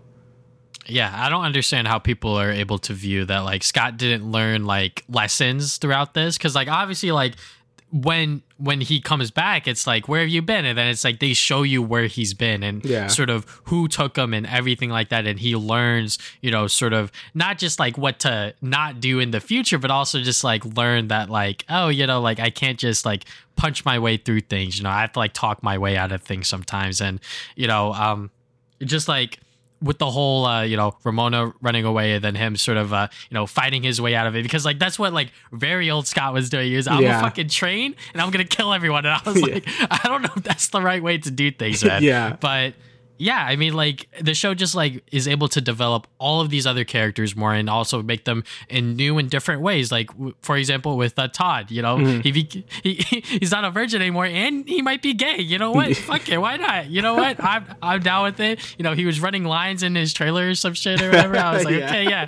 You know what? That was great. I fucking loved what they did with all of these characters. Um, I really liked the fact that they were also able to flesh out Ramona more because she pretty much became the main character because Scott was MIA for so many episodes. Yeah. Um, but yeah, and you know, it's even better because the fact that they got all of the old voice actors back and the fact that they knew that like this was gonna be such like a different take on it, that they were like, Oh, okay, yeah, like we're just playing these characters again, but in a new and completely different way. Mm-hmm. Yeah, I thought the voice actors did a great job as well. I, I think honestly, I think the weakest episode probably is the first episode because they're trying to like recreate like some of the mm-hmm. scenes from the movie and the comics and stuff. And you know, Yeah. people already have that stuff in their head, like, oh, this isn't as good as like the movie or whatever. So I think it's actually beneficial that isn't just a straight remake because I feel like that magic would just be like lost after like the initial like like oh they're just doing it again, right? So I'm really happy to decide to go for a new direction. So all the voice actors or you know actors could like you know portray them in like a newer sense. Like I think Ramona did a great job as well since I guess she is basically the main character in this story. Um, Mm-hmm. It's also weird when people are like, "Oh, the, the show's called Scott Pilgrim, not Ramona Flowers." So I'm like, how can you not like Scott Pilgrim? How can you like Scott Pilgrim but not like Ramona Flowers? Like she's like half of the fucking story. That makes like no sense. But whatever. Yeah. Also, also Scott is like the least favorite character. Like if you actually read the comic, like if I were to read it today, Scott Pilgrim would not be my favorite character. Yeah. Because he's he's a fucking asshole. Yeah, like I that's mean- the point. Yeah, that, the whole point is like you know he's not like a good person. Like you know, they, I mean, both Ramona and him both have to go through a lot of shit to like actually be good people, so they could like deserve Mm-hmm. each other or whatever. Um, and you know, yeah, yeah, like they make it really explicit in this anime that like yeah, Scott's not like that great of a person. You know, obviously like him saying like yeah, apparently a twenty three year old like dating a seventeen year old is not acceptable in society. Like like you know like that type of stuff like has to be kind of blatant now, I guess, like because people Yeah. Mm-hmm. just don't understand the subtext or whatever. It's not even subtext because it, it just shows you, but um, but yeah, I, I really enjoyed this like a lot. Like that, I wouldn't even talk about like the animation or anything like that or the music. Like uh, like the animation was fantastic. Like it, it looked super Yeah. good. Like very accurate to the comics like art style. Um, like all the fight scenes were super good, especially the final fight. Like god damn, the final fight was so good. and when they played like the video game music at the end too, I was like oh oh oh, you're killing me. I love it. so um yeah, it's it was just like fantastic from everything from the story, from the animation, the voice acting, everything was like super great. And I can understand how people won't jive with it because it's very it's very Evangelion. There, there was so many Evangelion references. Like the AK fields are just AT fields. They have like the stupid Scott head sideways like Rei Yeah. and like the final episode. Like so many Eva references because it's definitely based off the rebuild sequel series of Eva, where it was also advertised as a straight remake of Evangelion, and then changed into like a basically a pseudo sequel, and it's basically doing the same thing here. And I know some people hate that. I personally like it if it's done right. Like I think Final Fantasy VII remake also does that, and it, it, it kind of does it well, kind of doesn't. I think Scott Pilgrim Takes Off does it very well in my eyes because it just complements the existing media while like kind of Yes. trampling it, but also feels like a definitive end for this franchise. Like I, I really like how the ending doesn't just show Scott and Ramona happily ever after, just leaving through a subspace door. Like this one's like, oh, like that, you know, they're just with their friends and going outside and like, like, okay, you don't know where they're gonna go for sure. You don't know if they're gonna be happy for sure, but you know, that's just how life is and shit. So I think that's a more mature ending as well. But yeah, I think I think it was really fucking good. Yeah, I was hooked in episode one when he said Sonic the Hedgehog. You know. Yeah. Um, it's like me for real. yeah, I mean, I literally everything about the show was great. You know, just like how they changed up the characters, the animation, the art style, the music, the voice acting. You know, I will see myself watching this again sometime before the end of this year. Yeah. Just because like now that we know what's gonna happen, it's like oh, okay, now now we can properly prepare ourselves as we're consuming it to sort of look for all of the other little Easter eggs and little things, you know, like fucking Edgar Wrong. Yeah, like Edgar obviously Wrong. like Yeah. that was that was very on the nose, but you know what? It worked. I fucking love that. Yeah. Um. So yeah, you know, um. Obviously, hopefully that you know some something else Scott Pilgrim uh related probably won't happen any, any anytime soon because like you said, this does feel like the definitive ending and sort of like the conclusion to this entire sort of series, if you will. Um, but yeah, I'm sure people are still gonna fucking bother uh the creator to do Grind more Scott out, Pilgrim yeah. stuff. Yeah. like yeah He's I, fine. I've, I, I've, at this point i'm like i i'm good like like i think this was like um like the definitive thing to just end the series. I, I would be okay if this was a straight remake. I would have been okay with it but him doing this really feels like okay i'm done with scott pilgrim now and i'm totally okay with that. Like if he never wants to touch the series again i feel definitely satisfied. Like we had a great graphic novel we had a great movie great game and now a great like tv show. Like i really couldn't ask for more at this point and i am happy with it. So uh really fantastic and i, I guess my anime of the year because I, I didn't really watch a lot. So but yeah. Yeah, I mean, you know, literally like every single adaptation of Scott Pilgrim is different from the rest. Yeah. Obviously, you have the original graphic novel, then you have the sort of fast-paced live-action movie, then you have the game, which is obviously like a very good video game, but you know, it's very much like a TLDR sort of story version of it, and then you have this one, which is sort of like a pseudo sequel series of it that really takes everything Scott Pilgrim related so far, just mashes it up together, and gives us a really good conclusion, but also a really good way to flesh out the other characters as well. Yeah, I, loved it. I, I, you know, the comics did a great job characterizing Scott. I think the movie kind of give a great broader audience to really appreciate the series. I think this does a great job fleshing out basically almost everyone else. so, like R- Ramona and the X's especially. So, um, I think altogether it makes a really great package, and I recommend everyone to consume everything Scott Pilgrim because it's very good. Yeah. All right. So, is there anything else you'd like to add, good Sa? no, that's that's everything. All right. So, thank you guys for listening to the Travis and Damian podcast, episode 126. I almost forgot the number. and we will see you guys uh, a little over two weeks from now with Yeah. the, the next episode. Later.